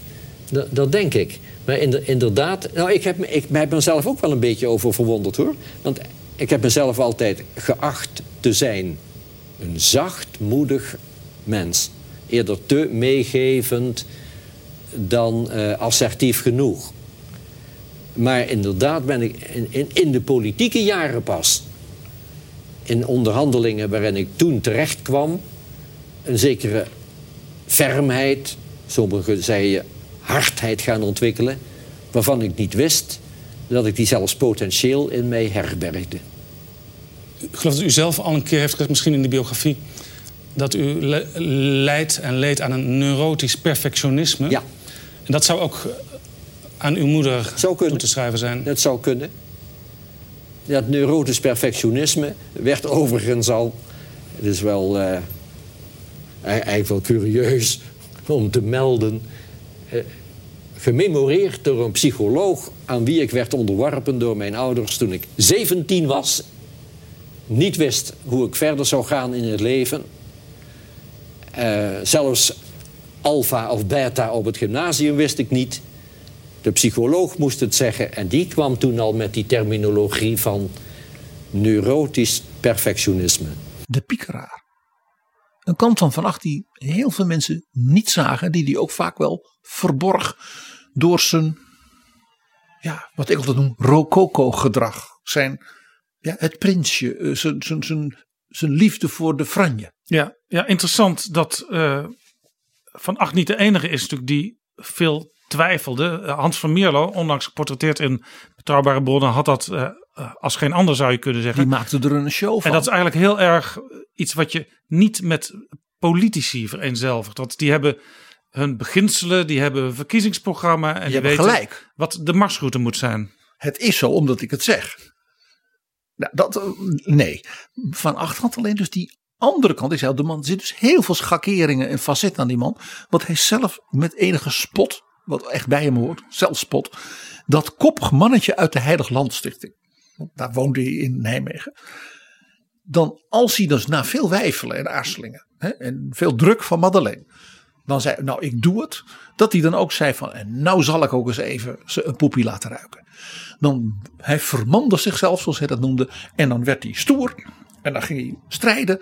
En dan genoot hij ook weer van dat hij die kant van zichzelf voor velen onverwacht. Als het ware ineens kon laten schitteren. Die koppigheid en dat wijfelen. En daarin dus de juiste balans hebben waar Van Meerlo dus vaak zo moeite mee had waarom ook velen in zijn partij ook moeite met hem hadden, maakte Van Acht dus bij die kapingen en die gijzelingen dus ook zo, zo geschikt voor onderhandelingen in crisissituaties dat je, waarbij je dus niet kunt gaan slapen, maar voortdurend moet, moet scherp moet afwegen. Dus en moet wijfelen van wat kan, wat kan niet. En besluitvaardig moet zijn. Maar Van Acht wekt toch ook veel irritatie op. Ook bij de mensen met wie hij direct moest samenwerken in, in kabinetten. Want zijn, zijn twijfelen, zijn piekeren en zijn relativeren betroffen ook de politiek zelf. Zeg maar wat hij dan noemde het politieke gedoe. Hij distancieerde zich dus eigenlijk een beetje van het ambacht waar mensen als, als Joop den Uil ja, al hun ziel en zaligheid in staken. En dat is precies het punt. Hij wist dat. Dus die relativering was een soort provocatie van antipolarisatie. Het, wat ik dus altijd zo'n sleutelmoment vond. Dus dat hij wordt gevraagd door Ja Burger: wil jij vicepremier worden op justitie onder Den Uil, terwijl jouw partij eigenlijk niet mee wil doen. Dus die inbraak. En wat doet hij? Hij legt het bij Frans Andriessen. Hij zag zichzelf niet als een politiek leider. Frans Andriessen. Barend Biesheuvel. Hij had van achter oprechte grote bewondering voor Joop den Uyl als in zijn leiderscapaciteiten, zijn onvermoeibare ja, strijden, dat dat zich zo ook uitte in gedram, vond hij afschuwelijk. Maar hij kon er bewondering voor opbrengen. En dat dat niet begrepen werd, heeft hem bijvoorbeeld ook door de familie Den Uyl, heeft, den, heeft Van Acht ook echt pijn gedaan. Dus die relativering van Van Acht, het de politiek soms een beetje bespotten, was een vorm van provoceren van dus die, dat drammen, die polarisatiekrachten. En hij wist ook wel, uit de reacties in de samenleving, dat het overgrote deel van de Nederlanders meer op zijn lijn zat dan op die van de drammers. Ja, nou kun je politiek ook zien als uh, een combinatie van het spel en de knikkers. En de ene politicus is dan meer met de knikkers bezig, de inhoud. Uh, maar Van Acht, die had veel goesting, typisch Van Acht woord, in het spel de vorm. Wat hij zelf noemt een beetje aardigheid, een vleugje Byzantinisme. Alleen hij gebruikte dit soort woorden. Wat ik noem rococo. Hij vond warmte in de politiek belangrijk. Dat je elkaar wat gunde. En als dat dus niet kwam, nou dat was in die tijd dus volstrekt niet het geval in de sfeer. Dan werd hij dus prikkelbaar. Dan werd hij ironisch. Dan ging hij dus dat ook een beetje bespotten. Ja, hij was ook actief in Nijmegen in het studentenkoor. En daar zag je ook al in de heel jonge student van acht zijn liefde voor de vorm, de verpakking, de decoratie en de vrolijkheid daarbij. Laten we even naar hem luisteren. En hij vertelt over hoe hij zijn latere echtgenote Eugenie daar ontmoette. Want die liefde voor de vorm leidde tot de liefde. Nou, ik begreep dat u ook wel een beetje van de vorm bent. Want toen u prezes van de Senaat eh, in Nijmegen werd, studentenkoor... toen liet u zich in een koetsje rondrijden door Nijmegen. Ja, dat, dat is waar. En daar kun je uh, een, paar, een, paar, dingen uit lezen. Je kunt natuurlijk beginnen met uh, te ontdekken, of denken te ontdekken, dat hier de ijdelheid al zich manifesteert. En een beetje is dat waar. Maar het is ook carnavalesk. Het, het is ook uh, spel. Hè? En het, het, spel is van de Zuiderlingen. En een van de mensen die u daar zag, of die, die zagen dat Dries van Acht daar was, was Eugenie Krekelberg. Ja. En daar bent u nog steeds uh, gelukkig mee getrouwd. Ja. Zij heeft u ook een aantal keren geadviseerd hè, in uw politieke leven ook. Dus ze, ze is in meerdere opzichten heel belangrijk voor u. Ja. Boeien interveneerde nooit eigener beweging, of vrijwel nooit. Maar ik vroeg er wel, wel eens om, om, om goede raad. En die was altijd wijs. Uh, down to earth. Um, zij, uh, nou, ze bracht me vaak terug tot de les van de harde realiteit. En ik ben ook een beetje een dromer. Iets pietsie van een poëet. En um, dan is het goed om zo iemand naast je te hebben. En dan zijn ze Dries even met beide benen op de grond. Ja, ja, ja. Terug naar de realiteit, vriend. Waar gaat het eigenlijk over? Wat, wat iedereen ook weet van Van Acht is natuurlijk uh, hoe hij altijd weer met het wielrennen geassocieerd wilde worden. Ik heb daar een geweldig verhaal over, wat ook helemaal past in dus die liefde voor de vorm, voor de warmte en voor het daar ook mee spelen. Uh, de partijsecretaris van het CDA, en de man die ook zo de campagnes leidde, was de heer Ries Smits. En die had heel veel belevenissen met de heer Van Acht. Daar kun je je iets bij voorstellen. Ries Smits was zo'n CHU-bestuurder. Van Otto van Verschuur, uh, Wim Deetman, dat type. Goede protestant uit de Haagse wereld. En die vond Van Acht dus ja, toch een hele aparte snijboom. Zal ik maar zeggen. En die vertelde dus dat hij begreep dat als Van Acht dan naast zijn schoonouders in Limburg ging. Met Eugenie. In het weekend dat hij dan natuurlijk ging fietsen. Goed voor de gezondheid en de vorm. En hij had ook nog even wat anders te doen. Over de heuvels van het prachtige Zuid-Limburgse Ja, landschap. Fietsen, wielrennen is trouwens ook iets wat heel erg bij het zuiden en het katholicisme daar hoort. Wat gebeurde er dan? Van Acht liet zijn chauffeurs, die dan hem reden als premier of voor de CDA, s'avonds op café vertellen waar hij dan zou fietsen. En dan stonden de fans langs de weg. En als hij dan langskwam, dan werd er geapplaudisseerd. Of dan kon hij handjes geven als hij even stopte. Van Acht organiseerde zijn eigen vleugje Byzantinisme en warmte en aardigheid. En ook hier zeg ik, net als met dat koetsje Jaap, welke Nederlandse minister-president, ja, je, je, hoort mij gelach al, uh, die ook zat gewoon nog verteld dat hij dat deed. Het had dus ook een zekere onschuld in zijn berekening. Hij was ook een keer zoek tijdens de kabinetsformatie. En toen bleek hij ook uh, bij een wielerwedstrijd aanwezig te zijn. Ja, dat is een heel specifiek thema. Zijn vluchtgedrag. Dries van Acht heeft, en ik zal de luisteraars in kort bestek meenemen, een serie keren echt gewoon vluchtgedrag vertoond. Voor het gedoe, voor wat er op hem afkwam, voor het Haagse, voor de spanningen. Dat, dat deed hij op een hele aparte manier. Er was een Nederlandse wielrenner en die uh, kon uh, iets winnen in de Tour de France. En Van Acht die had een uitnodiging om in de, de, heet dat, de wagen van de, van de teamchef dan mee te rijden over zo'n Alpenpas. Zo'n zo'n epische klim. En ja, dat was dus op, op zondag. Dus op vrijdag de ministerraad. Op zaterdag de kabinetsformatie. En het ging helemaal niet goed. En op maandag zou hij dan bij Juliana zijn. En de kabinetsformatie lag dus stil en de spanningen begonnen op te lopen. En waar is de heer Van Acht? De heer Van Acht was nergens te vinden. Die zat bij de Tour de France. Ja, er waren toen nog geen gsm's waarmee iemand vrij snel kan opsporen. Maar ja, de sportverslaggevers die daar live hè, allemaal meerijden op een motor of zoiets. eh, Die, die zagen natuurlijk de heer Van Acht in die wagen meerijden met de chef. En na afloop de, wielren, de winnaar omhelzen. En, eh, en vooral genieten, genieten, genieten. En natuurlijk alle verhalen over, over de helden van zijn, van zijn jeugd. eh, Bartoli en, en hoe ze allemaal heten. De Anquetil en weet ik veel. Van Acht wist daar natuurlijk alles van. Wie wat gewonnen had. En, eh, op maandag komt hij natuurlijk op de thee bij koningin Juliana. En de majesteit spreekt hem bestraffend toe. Meneer Van Acht. En nu is het zo'n crisis en dan bent u zomaar weg. En dat kan toch niet? En hij liet dat natuurlijk hoofs, deze geesteling, over zijn rug gaan. En heeft toen de onsterfelijke woorden gesproken. Dat nu mevrouw is het onderscheid tussen Rome en de reformatie.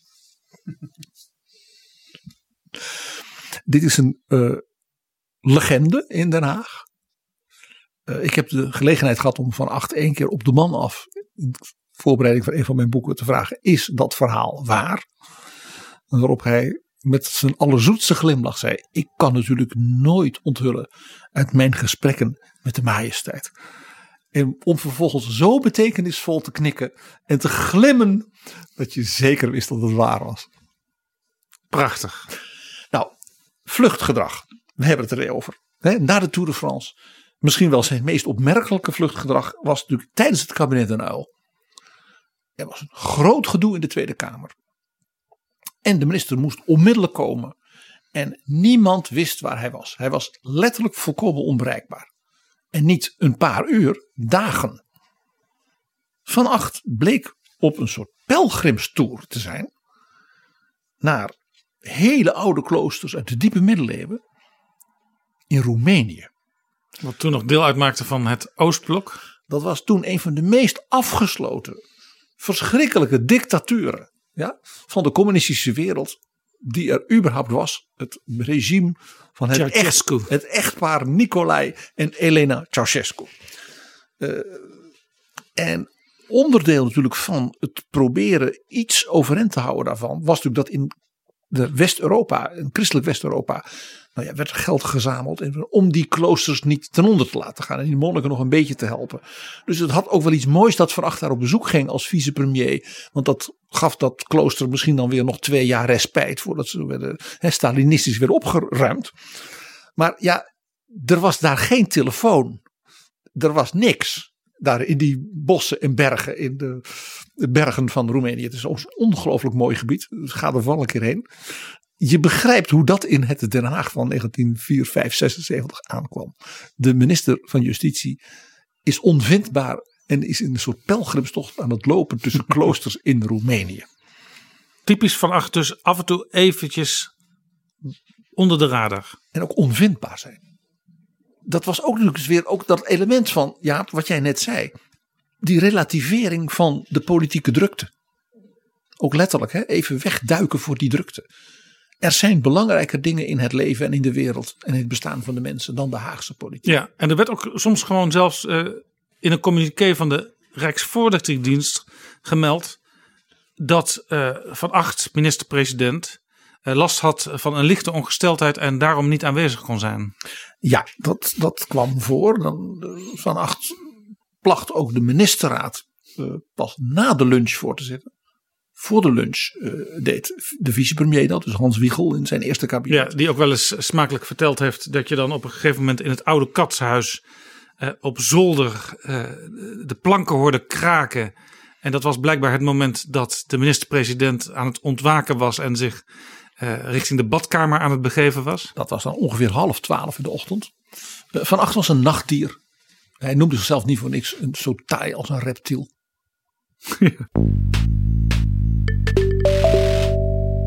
Dit is Betrouwbare Bronnen, een podcast met betrouwbare bronnen.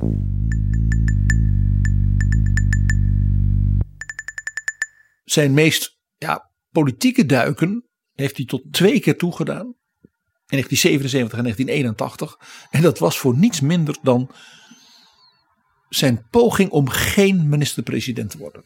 Ook dit is in onze politieke geschiedenis, parlementaire geschiedenis, een unicum. Het, het, het minister-presidentschap ligt voor het opgapen, voor het grijpen, maar hij wil het niet. Het vloog mij aan, zoals hij dat dan zo mooi zei. Hij heeft in 1977, hè, toen dus dat tweede kabinet een uil er niet kwam. En een kabinet kwam van CDA en VVD, met dus de heer Van Acht zelf, de lijsttrekker, als minister-president. Toen heeft hij buiten het partijbestuur van het CDA en ook nog van de KVP om vijf mensen gebeld. Vijf. Waarvan hij allemaal zei: Jij zou dat premierschap zoveel beter doen dan ik. Jij bent er helemaal klaar voor. Hè, met jouw achtergrond, politiek en bestuurlijk. Doe dit nu.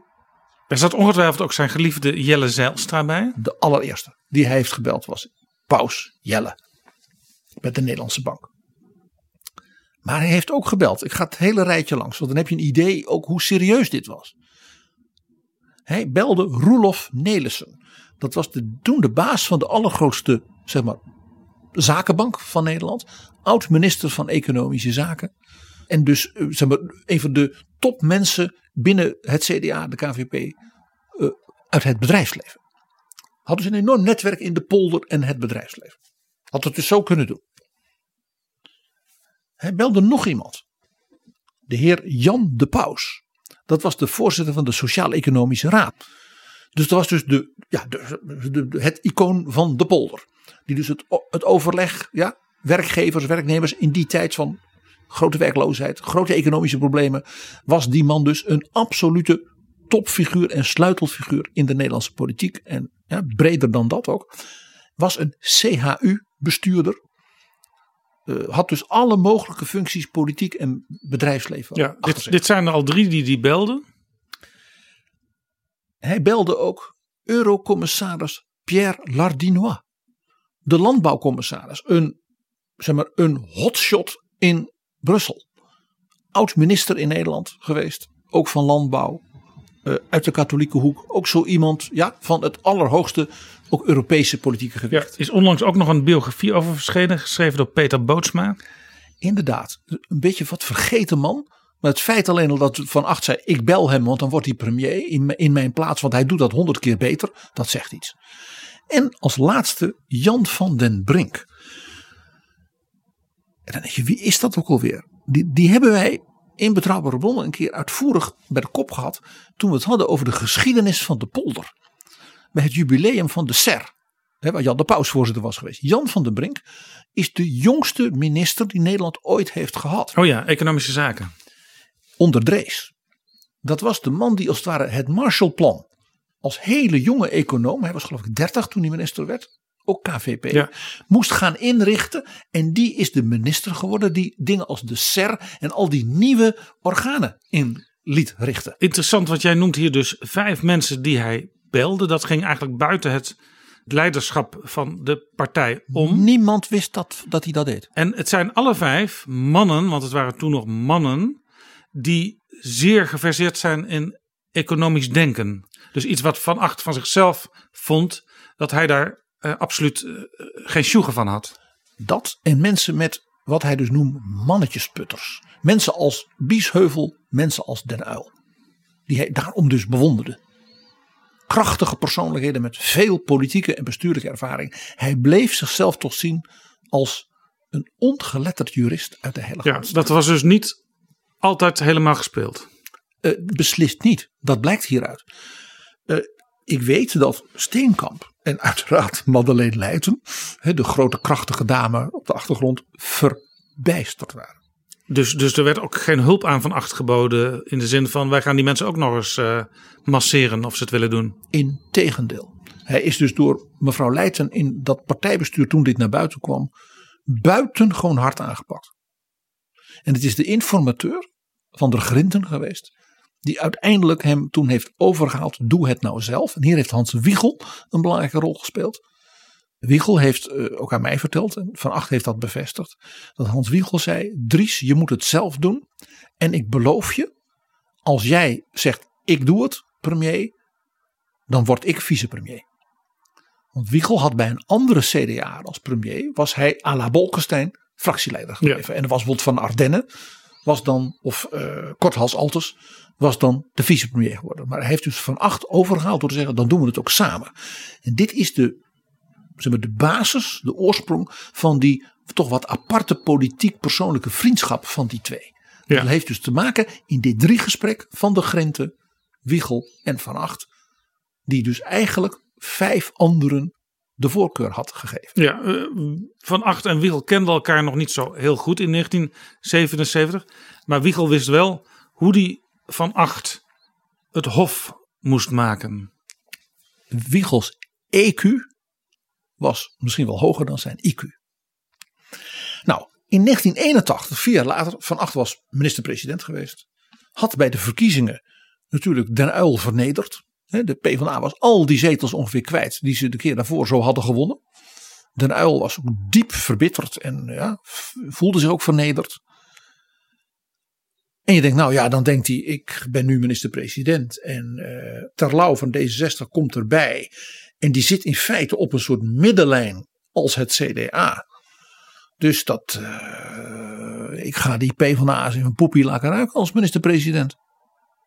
Nee. Want de economische situatie was dermate somber. En de financiële situatie, de werkloosheid waren zo dreigend. Ja, 1981 praten we over. 81. Uh, de, de werkloosheid ging zo omhoog dat Nederland op weg was naar een miljoen werklozen dat hij dacht: iemand anders zou dit veel beter kunnen. En die kan ook die Uyl aan. En die kan die PvdA aan. En de vakbonden die natuurlijk gestaken. En hij zag het weer allemaal, het vloog mij aan. En heeft toen de partijvoorzitter van het CDA, Piet Bukman, verordoneerd om met hem samen op bezoek te gaan bij Paus Jelle. Ja, dus in die, die zin had hij geleerd van die eerdere episode in 77. Hij wilde nu de dekking via de partijvoorzitter. Nu begrijp jij waarom hij Piet Bukman meenam, die dat zelf heel merkwaardig vond. Ik heb nooit begrepen waarom. Jij begrijpt wel waarom. Hij dacht, anders krijg ik weer Madeleine op mijn nek. Hij was nog steeds een beetje bang voor haar en terecht. Nou, dus zij zijn daar samen op bezoek gegaan. En Zijlstra heeft gezegd: Ja, ik heb de stukken bekeken van de informateurs. Hij bedoelde dus Lubbers en de Koning. En dat is niks. Dat is allemaal zachte zeep. Daar gaan we de economie niet mee redden. En de Ruil die wil nog meer dit en nog meer dat. En de Zijlstra zei dat wordt niks. Waarop, waarop Van Acht zei en daarom wil ik dat jij premier wordt. En Zijlstra heeft toen geweigerd. Toen heeft Van Acht nog twee mensen hem laten bellen. Informateur Lubbers om nog toelichting te geven op die cijfers en die kritiek. Ja, dat zal een lang gesprek geweest zijn. Ja, dat hij daar een beetje begrip voor kreeg. En nog iemand op zondagavond. Koningin Beatrix. Oh. Zo hoog heeft Van Achter dus toen gespeeld. Beatrix heeft Zijlstra gebeld. Wilt u niet alstublieft dat premierschap op u nemen? De heer Van Acht is dan meer dan bereid te zwichten. Dat is wat hoor.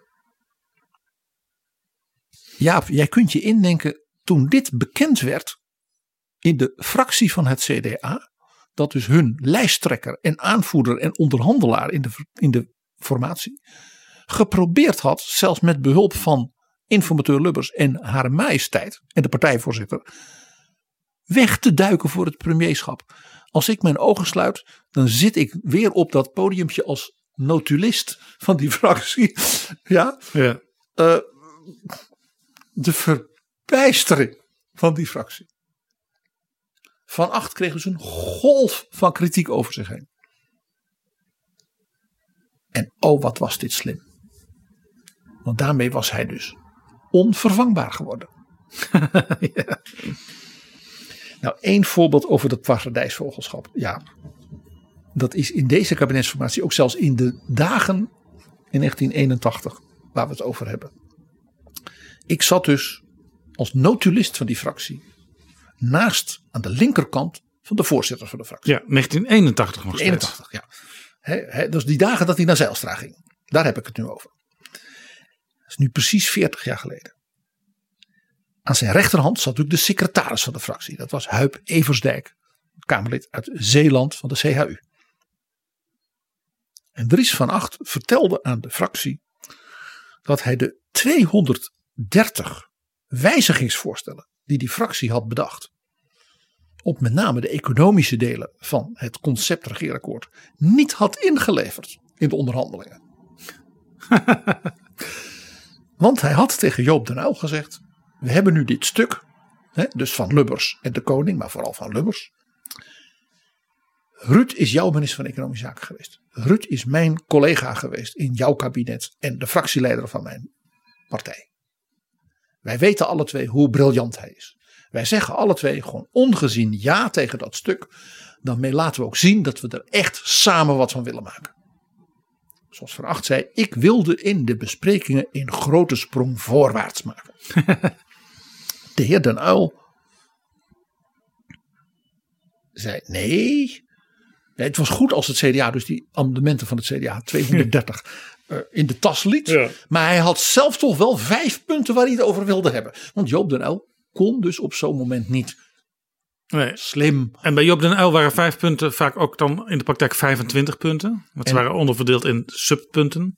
En dat waren dus vijf zeer doordachte economische dingen waarvan achter op hoofdpijn van kreeg bij de gedachte dat die zouden komen. Die fractie, die dus dagen en nachten had gewerkt aan die 230 abonnementen, was des duivels. Dus die golf komt over van acht heen. En ik heb toen een briefje geschreven, ik geef het eerlijk toe. Voorzitter, de grote roerganger Mao Zedong deed voor zijn campagne De Grote Sprong Voorwaarts 1957. De campagne Laat 100 bloemen bloeien, laat duizend scholen wedijveren 1956. En dat schoof ik naar hem toe. En Van Acht leest dat, kijkt mij aan met dat vogelkopje van hem. Een klein grijnsje en vouwt dat briefje zo heel precies, ja, zoals hij dat dan deed, tot een heel klein dingetje en stak dat in het zakje van zijn pak. De volgende ochtend werd ik door Gerard van der Wulp, de fractievoorlichter, later de directeur van de RVD, op zijn kantoor geroepen om zeg maar een uurtje of half elf. Wat was er gebeurd? En die zegt, ik wil even iets bij jou checken, PG. Kan het zijn dat jij met Dries een gesprek hebt gevoerd over China, over Mao? ik zeg, nee. Ik, zeg, ik heb alleen wel, en ik vertelde van dat papiertje. Ja, ik zag dat. Want die zat natuurlijk bij die fractievergadering in de zaal. Ik zag dat er iets tussen jullie heen en weer ging. Dan is het me nu duidelijk. Ik zeg, wat dan? Nou, zei hij, vannacht om kwart voor één, zoiets, verscheen Dries in Nieuwsport. Want toen waren de onderhandelingen dan eindelijk voorbij. Ja, het oude Nieuwspoort, een, een klein huisje tussen allerlei andere gebouwen op het Binnenhof. In met veel trapjes. En het kon daar, zeker hoe later het werd, heel gezellig zijn. En ook allerlei hoofdpersonen uit de Haagse politiek van toen, die kwamen vaak nog op hele vreemde tijdstippen daar binnen. En de hele journalistiek, die zat daar. En Van Acht kwam daar dus om kwart voor één binnen en ging een toelichting geven op de stand van zaken in de kabinetsformatie. En Van der Wulp zei, hij heeft toen een, een exposé gehouden over voorzitter Mao Zedong en zijn campagnes om China naar groter heerlijkheid te tillen. En die journalisten die niets gedronken hadden, begrepen er al niets van. De journalisten die iets op hadden, begrepen er nog minder van. En dat had ertoe geleid dat die ochtend om 7 uur de heer Den Uil door de VARA radio na het nieuws van 7 uur was gebeld om een reactie hierop. En Joop Den Uil was van verbijstering vooral geïrriteerd geweest dat Van Acht weer met allemaal rare dingen bezig was en dat enzovoort, enzovoort, enzovoort. En waarop Van Acht natuurlijk weer bedroefd de journalistiek aankeek, twee, drie uur later. Hij had het toch zo goed bedoeld. En het was jammer dat Joop hem niet wilde begrijpen. En Van Acht was dus ook weer een slachtoffer van dat linkse gedram. Dit is de paradijsvogel Dries van Acht, toch in optima forma. Dat je dus een briefje krijgt en dat je daar je fantasie ja, zich verplaatst naar het verre Azië. Ook weer een beetje vluchtgedrag. Naar voorzitter Mao, de grote roerganger. En ja, dat, dat, dat, dat, dat je daarmee gaat spelen in je geest. Van acht in optima forma.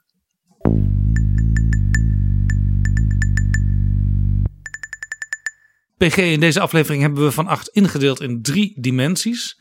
De derde dimensie is van 8 als wereldburger. Ja, en in zekere zin uh, begint dat dus al een beetje met zijn fascinatie voor voorzitter Mao. Van acht dacht dus in, in termen van ja, werelden en historie. Kijk, Van Acht was natuurlijk een wereldburger alleen al door zijn, mag ik zeggen, wat on-Hollandse, zuidelijk, mag ik zeggen, Roomse aard. Hij was een man van een wereldkerk, van een universele traditie, historie, kleur, uh, kunst, taal, het Latijn. En daarin was hij dus niet een echte Hollander. Dus die wereldburger zat ook gewoon in ja, zijn opvoeding van, ja, van kindsbeen af. Eén belangrijk ding voor de Hollanders onder de luisteraars. Van Ach was dus geen Jezuïet. Van Ach was dus niet een, een, een, een, een, laat ik zeggen, een scherpe, uh, zeg maar, scherpslijper. He, hij was een man van gedogen. Van Ach was ook dus niet een monnik, ja, weet je wel, die uh, uh, zichzelf kasteide en, uh, ja, en niet at en niet dronk en bad. Ontzegging. Ja, daar had, hij wel, daar had hij overigens wel bewondering voor, van monniken. Zeker, hij ging in Roemenië, hè, die kloosters op bezoek.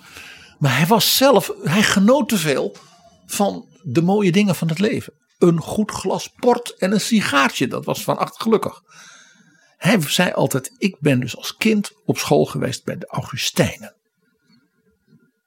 En hij heeft ooit eens een keer prachtig gezet: Het geloof van de Paters Augustijnen is als het wandelen in de zon. Prachtig. Dus Van Acht was een man, ja, on-Hollands ook daarin. Een Augustijn en geen scherpslijper. En ook geen uh, uh, opgesloten monnik in een, in, een, in een diepe kelder. Ja, hij stond dus eigenlijk met één been buiten het Hollandse en in de wereld. Ja. En er was nog een eigenschap van Van Acht die in hem zat. En die dus in zijn ministerschap ineens naar buiten kwam. En die hem dus op het internationale toneel ja, geknipt maakte voor hele bijzondere functies. Van Acht was een ongelooflijk goed onderhandelaar. Waar bleek, bleek dat uit? Nou, denk eens aan die gijzelingen. Ja, ja dan zit je dus in een ongelofelijke pressure cooker. Ja, en je weet niet wat er volgende minuut gebeurt. En je moet proberen de lijn te houden. Je moet alle eventualiteiten afwegen. Je moet dus en zo, nou ja, zachtmoedig als de duiven en slim als de slangen, zoals het evangelie zegt. Je moet en heel scherp zijn en als je en weten, nu geef ik toe. Of nu, ja, elke spannende film over kapingen, de onderhandelaar erin, dan moet je denken: is dit Dries van Acht of niet? Het is een beeld van Van Acht wat velen niet zeg maar, voor de geest hebben. Internationaal werd hij daar natuurlijk bekend door. Want die, die kapingen, dat was wereldnieuws. En nog een voorbeeld. De Lockheed-affaire. Dat was natuurlijk een internationale extreem gevoelige kwestie. Van corruptie. De affaire, van de Watergate-affaire. Die ging over het kopen van nieuwe straaljagers, uh, jachtvliegtuigen. Uh, waarin Prins Bernhard gevoelig bleek voor ja, corruptie. Ja. En dat was dus door Amerikaanse uh, vliegtuigfabrieken voor militaire vliegtuigen. En dat was allemaal naar boven gekomen door de Watergate-affaire. Dus de vermenging van politiek, bedrijfsleven, corruptie en dus ook het omkopen van beslissers in andere landen om daarmee dus de Amerikaanse politiek en het Amerikaanse bedrijfsleven te steunen. Het was eigenlijk bijvangst van de Watergate-affaire. Ja. Eh, de premier van Japan moest aftreden. Eh, het was niet zomaar iets. Nou, daar, dat, dat raakte dus ook het Nederlands staatsrecht. Ja, de positie van de koningin en alles erop en eraan. Dus de vicepremier, minister van Justitie, was een van de mensen die met Den Uyl. eh, ja, die, ja, moest heel verfijnd moest af. Wat kan, wat kan niet. Dat was precies iets voor hem.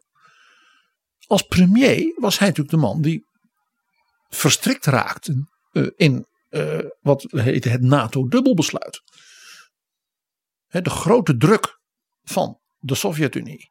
onder leiding van de oude Brezhnev. Nou, recent hebben we het erover gehad, over die periode. Hè, dus heel veel raketten en die gaan we op Europa zetten en Europa onder druk zetten en daarmee proberen te ontkoppelen van de Verenigde Staten. En daar moest dus onderhandeld worden.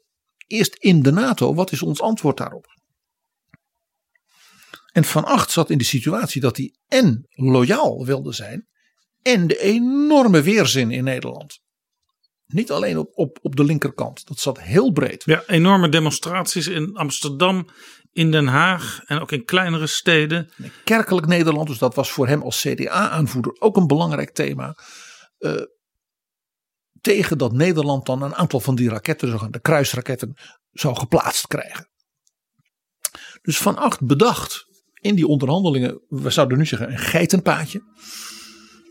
En dat zat zo slim in elkaar, dat zijn opvolger Ruud Lubbers, die daar dus mee moest werken, dat kon gebruiken om in het internationale overleg met president Reagan, met Gorbachev, met Thatcher, met Kohl, maar bijvoorbeeld ook met iemand als Rajiv Gandhi in India, met wie hij dus juist hierover veel samenwerkte, had Lubbers dus een enorme leverage. Nederland speelde dus een enorme rol hierdoor.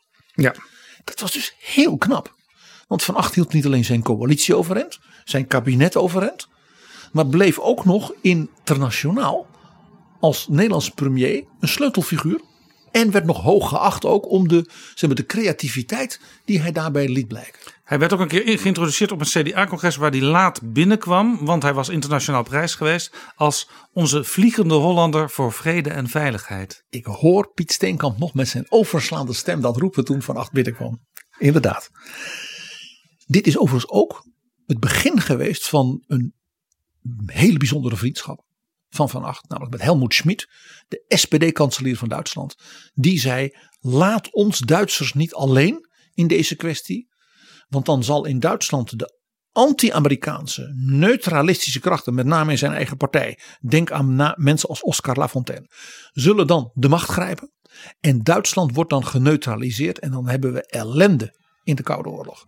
Dus als de andere Europese landen met Duitsland samenwerken hier en Nederland bereid zou zijn iets te doen, dan staat Duitsland niet alleen. En dus Van Acht zei, ik ga Helmoet Schmid niet in de steek laten.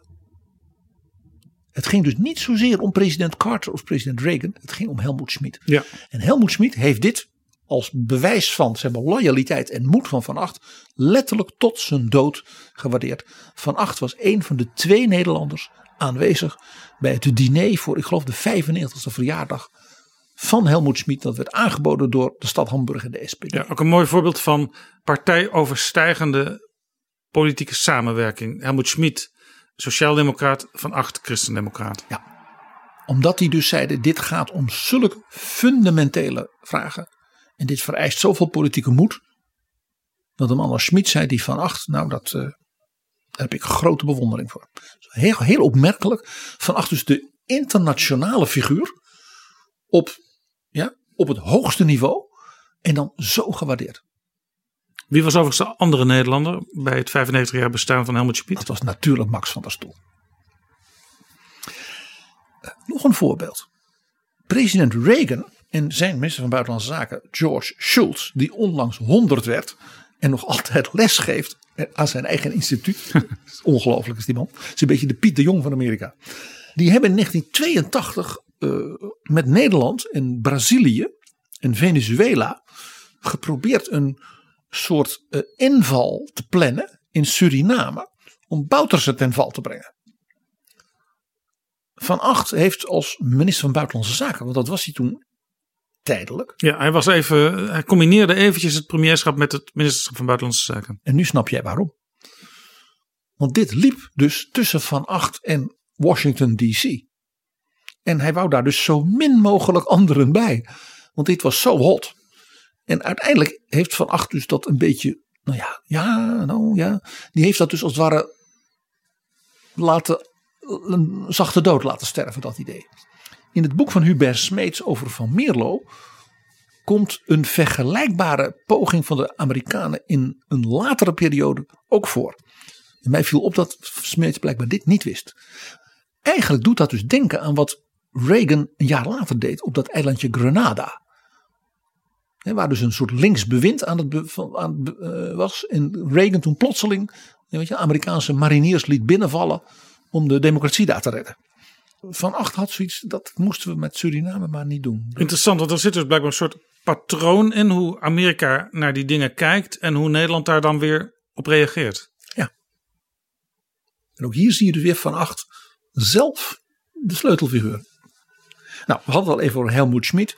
Uh, dat was zijn grote voorbeeld ook als zeg maar uh, politiek leider, als regeringsleider. Schmid was natuurlijk een sociaaldemocraat, maar was een man van de NATO, van de EE, EG en was natuurlijk een econoom.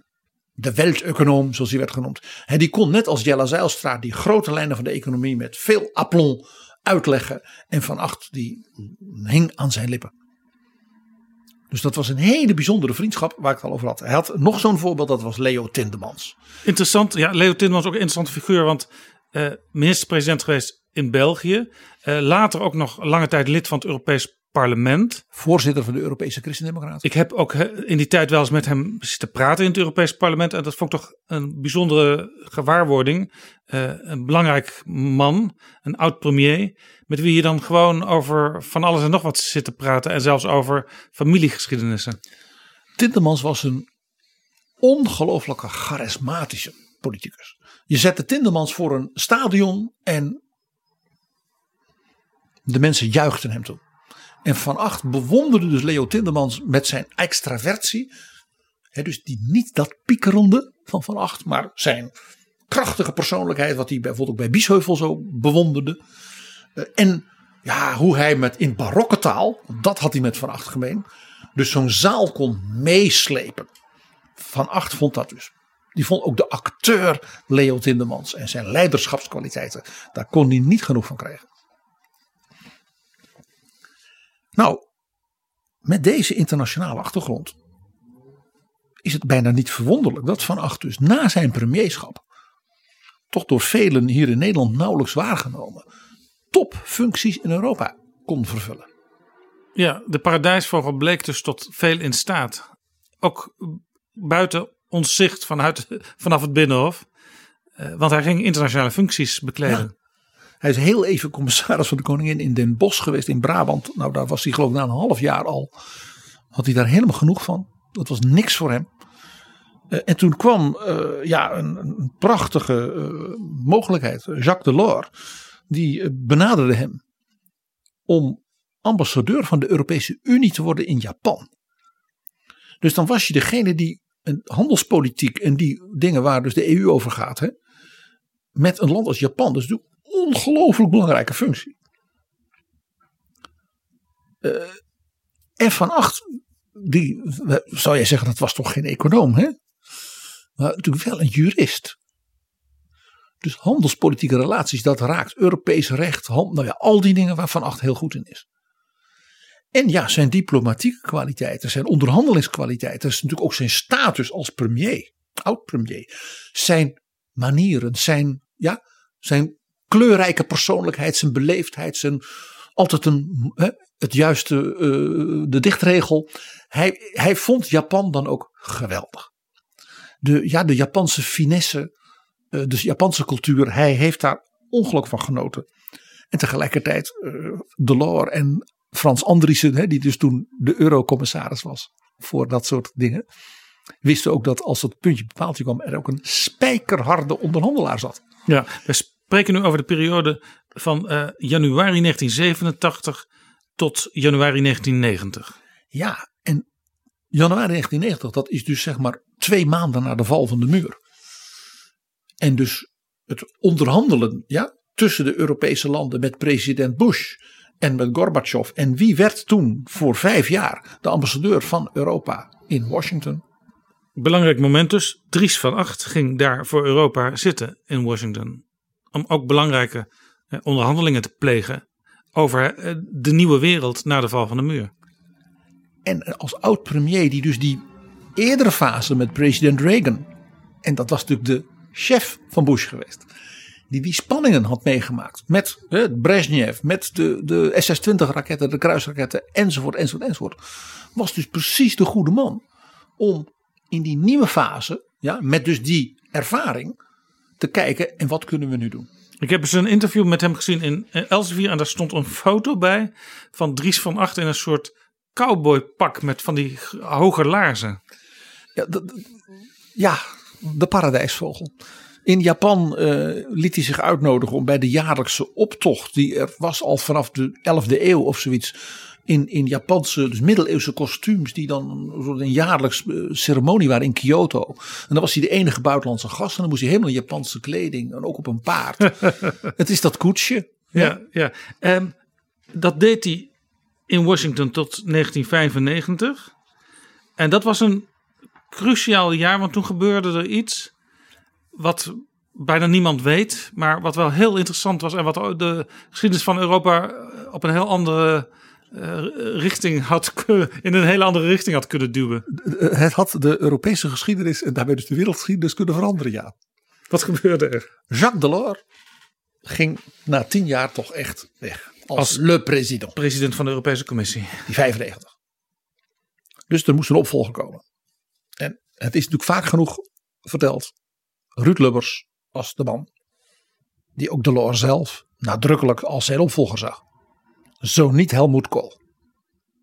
En Helmoet Kool die heeft gezegd: Ik wil een christendemocraat, zeker. Ik vind een christendemocraat uit de Benelux voortreffelijk, want dat zijn de oprichterslanden van de EU, samen met ons Duitsers, de Fransen en de Italianen. En ik heb ook helemaal niets tegen een Nederlander, dus ook helemaal niets tegen een CDA. Ik wil alleen die Ruud Lubbers niet.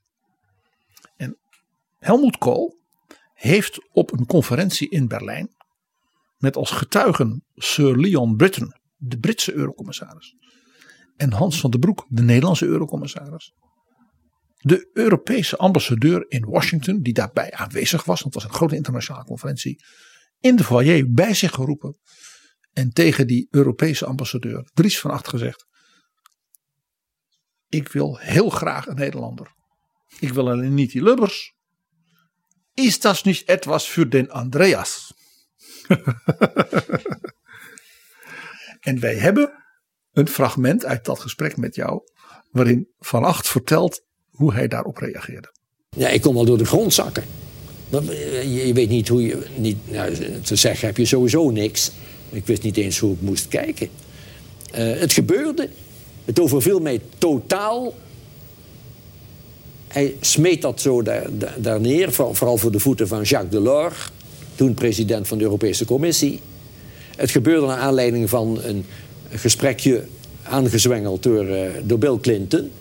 Van wat gaan jullie doen met de commissie? Wie wordt straks hier uh, mijn gesprekspartner? Als Jacques Delors er niet Ja. meer zit. Of de En Bill gesprekspartner Clinton kende mijn u natuurlijk opvolger. Clinton kende ik. Eh, die bemoeide zich daar natuurlijk verder ook niet mee. Het, is ook, ook het is ook gebleven bij die, bij die ene uitlating van de bondskanselier, gastheer op dat moment. En u dacht niet, deze kans moet ik aangrijpen. Ik wil wel... Wel, nee. Nee, absoluut niet. Nee, nee, ik, ik, nee, ik ben al zwaar onder de tafel gekropen. Hij had er dus helemaal geen zin in. Hij heeft het, daarom is dat fragment, hij heeft het ook aan mij persoonlijk verteld. Hij zegt, ik dacht dat ik flauw viel. De gedachte een man als Jacques Delors te mogen opvolgen. Ook hier dus weer, hij zou eerst nog Jelle Zijlstra gebeld hebben. Hij zag zichzelf dat niet doen. En het interessante is dat een man als Helmoet Kool er gewoon geen twijfel aan had dat de Andreas dat prima zou kunnen. En het feit dat hij dat tegen Sion Leon Britton en een Hans van der Broek, die hem natuurlijk ook kende uit het CDA, en als minister van Buitenlandse Zaken en alles, ook gewoon zei. Ervan uitgaan dus dat die alle twee zeggen, fantastische vent, die Andreas. Zegt dus vooral ook iets over Helmut Kool. En zijn afkeer van Ruud Lubbers. Ja. Maar ook hoe hij, hoog hij dus Dries van Acht inschatte. En hoe hoog een dollar van Acht inschat. Want als anders had hij hem echt niet daar in Washington gezet. In deze sleutelperiode van de wereldgeschiedenis. Ja. En van Acht die dus bijna dacht dat hij flauw viel. Het gebeurde niet. Hij werd het niet. Stel je toch voor. Dit is Betrouwbare Bronnen. PG, wij gaan langzaam deze aflevering uh, afronden. Ja, er valt over Dries van Acht natuurlijk nog zoveel te vertellen. Daarom zeg ik ook langzaam afronden. Ja, langzaam afronden, zullen we dat maar doen. Zullen we nog één dingetje wat hem ook als politicus en als mens toch heel bijzonder maakt. En daar heb, hebben wij, ook wij het in de, onze gesprekken eigenlijk zelden over, omdat het zo bijzonder is. Dries van Acht was iemand die andere politici oprecht kon bewonderen. Zelfs concurrenten, mensen, ja, dat die, dat, dat, en dat was dus echt. Bijvoorbeeld? Op zijn manier ook Ruud Lubbers. Hij plaagde graag, zei vaak wat, ja, half misprijzende, half bewonderende dingen over Ruud. Er was natuurlijk ook een soort spanningsrelatie tussen die twee. Hij noemde hem ooit op een partijcongres onze koenekieper en onze Mieterse met voor. ja, hij, hij zei ook, Ruud was natuurlijk een supreem begaafd econoom. En ik ben slechts een ongeletterd jurist uit de Heilige Landstichting. het woord alleen is supreem begaafd. Dat is natuurlijk prachtig gevonden, maar ook misschien een klein beetje ironisch. Ja, ja, ja. Maar hij had ook bewondering voor Lubbers zijn ongelooflijke werkkracht en focus en toewijding. Maar ook daar weer, hoe vertelde hij dat? Nou, als volgt. Hij vertelde mij dat hij in de eerste week dat Lubbers minister-president was, werd gebeld door de secretaresse. En dat was natuurlijk zijn secretaresse al die jaren geweest. Ja. Of hij de volgende dag om half negen in de ochtend bij de premier kon zijn. Dan, kende, dan kenden ze Dries toch slecht als, dat, als ze jarenlang met hem had samengewerkt. Dit was dus duidelijk Ruud die dat zelf had bedacht. Dus Van Acht die dacht, ja, als oud-minister-president, dat doe je dan. Je opvolger heeft, wil met je praten. En Van Acht zei ook, ik vond het ook wel heel, ja, chic. Dus ik waardeerde het enorm. Het was wel wat vroeg. Maar het kwam goed uit, want hij kon dus naar Den Haag. De avond van tevoren. Had een kamer in Hotel des Indes. De vorm, je een beetje genieten. Ja?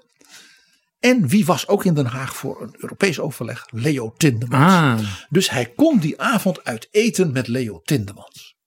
Dus sowieso was zijn dag goed. De volgende ochtend om half negen was hij op het torentje. Ruud Lubbers die zegt. Ah Dries, fijn dat je er bent. Paar dingen even met jou aftasten. Van hoe deed jij dingen met de Rijksvoorlichtingsdienst, met het Koningshuis. Tik, tik, tik.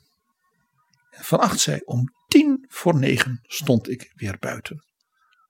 Twintig minuten later. De klok van de kloosterkerk moest nog negen uur slaan.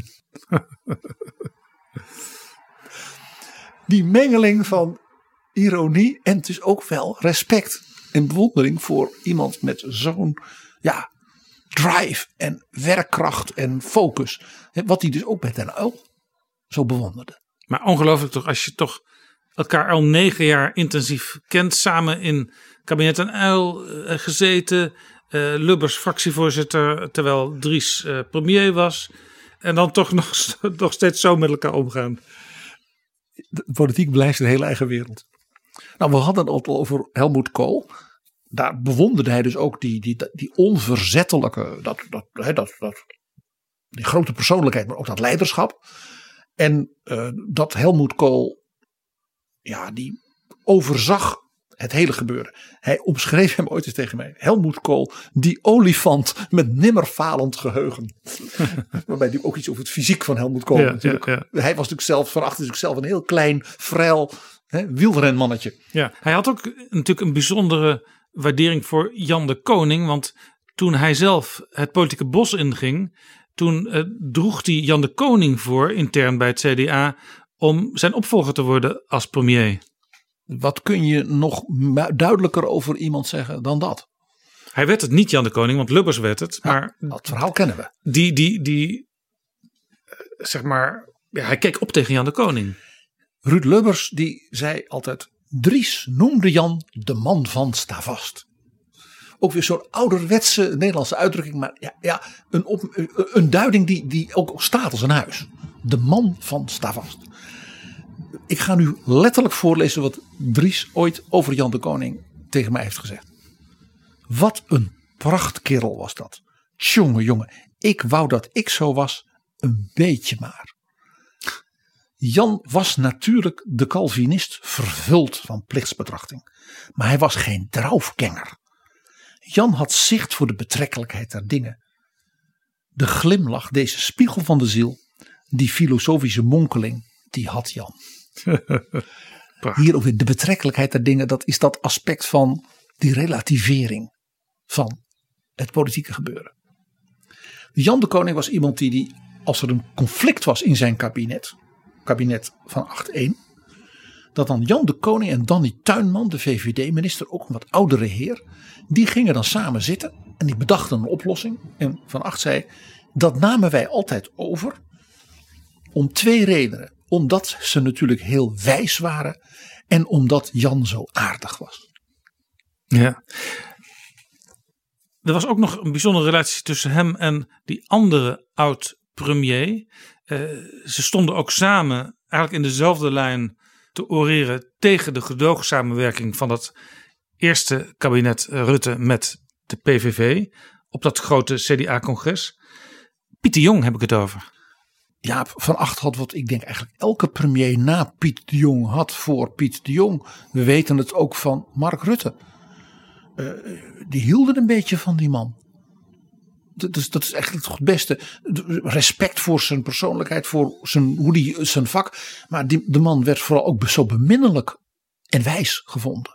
Van Acht heeft een keer uh, op Radio 1 een heel lang gesprek gevoerd met Pieter Jong en Barend Biesheuvel. Dus als drie oud-premiers uh, onder leiding van Max van Wezel.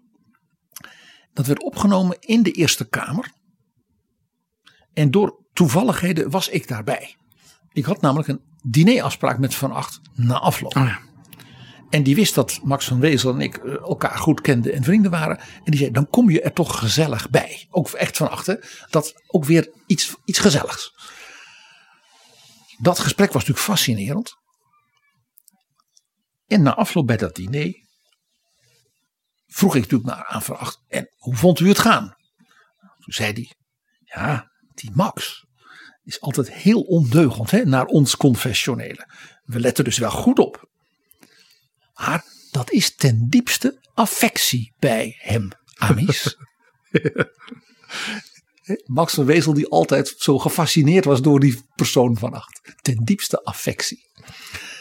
Hij was geschrokken van Barend Biesheuvel, die toen heel snel, je merkte dat, ja, dat hij heel oud werd, Ah, ja. vergeetachtig. En, en dat was zo'n grote man, ja, een indrukwekkende persoonlijkheid. En dat was, ja, daar was niet heel veel van over.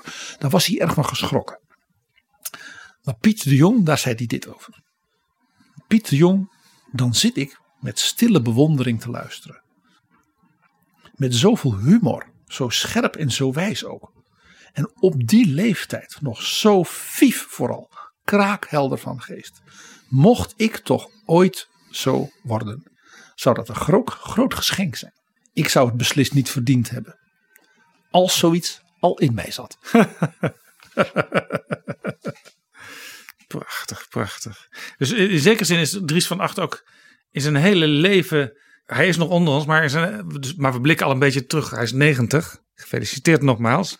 En, en zullen we vaststellen. Consistent dat- gebleven in, in deze houding. En zullen we ook vaststellen dat hij iets van wat Piet de Jong was geschonken ook heeft gekregen. Dat hij zo lang zo vief, geestelijk zo scherp, zo humorvol en zo zichzelf ook heeft kunnen blijven. En dat is toch iets heel moois. Leven Dries van Acht. Laten we nog één keer naar hem luisteren. Tijdens uw ministerschap eh, leed u een keer aan een biologische recessie van louter conjuncturele aard. Wat, wat betekende dat? Dat betekende gewoon dat, uh, dat er eventjes lichaamsvocht kwam uit lichaamsopeningen waar niet zoveel uit tevoorschijn behoort te komen. Zelfs, zelfs zulke mededelingen kun je een air van gewichtigheid meegeven. Dat was Dries van Acht eh, toen ik hem sprak in 2008 bij televisiezender Het Gesprek. PG, dankjewel voor deze mooie inkijk in het persoonlijke en politieke leven van Dries van Acht. En wij wensen hem nogmaals geluk en nog vele jaren met Eugenie in goede gezondheid.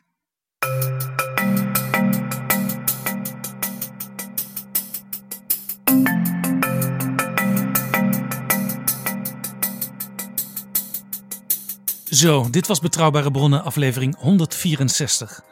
Deze aflevering is mede mogelijk gemaakt door vrienden van de show. Mensen die een bedrag, klein of groot, hebben gedoneerd via de site Vriend van de Show. In dit kader wil ik speciaal welkom heten de nieuwe vrienden Bas, Peter, Klaas, Bowien, Robin, Pirmin, Jan-Willem, Winfred, Koen en Mart. Zeer veel dank allemaal. Tot volgende keer. Betrouwbare bronnen wordt gemaakt door Jaap Jansen in samenwerking met dag en nacht.nl.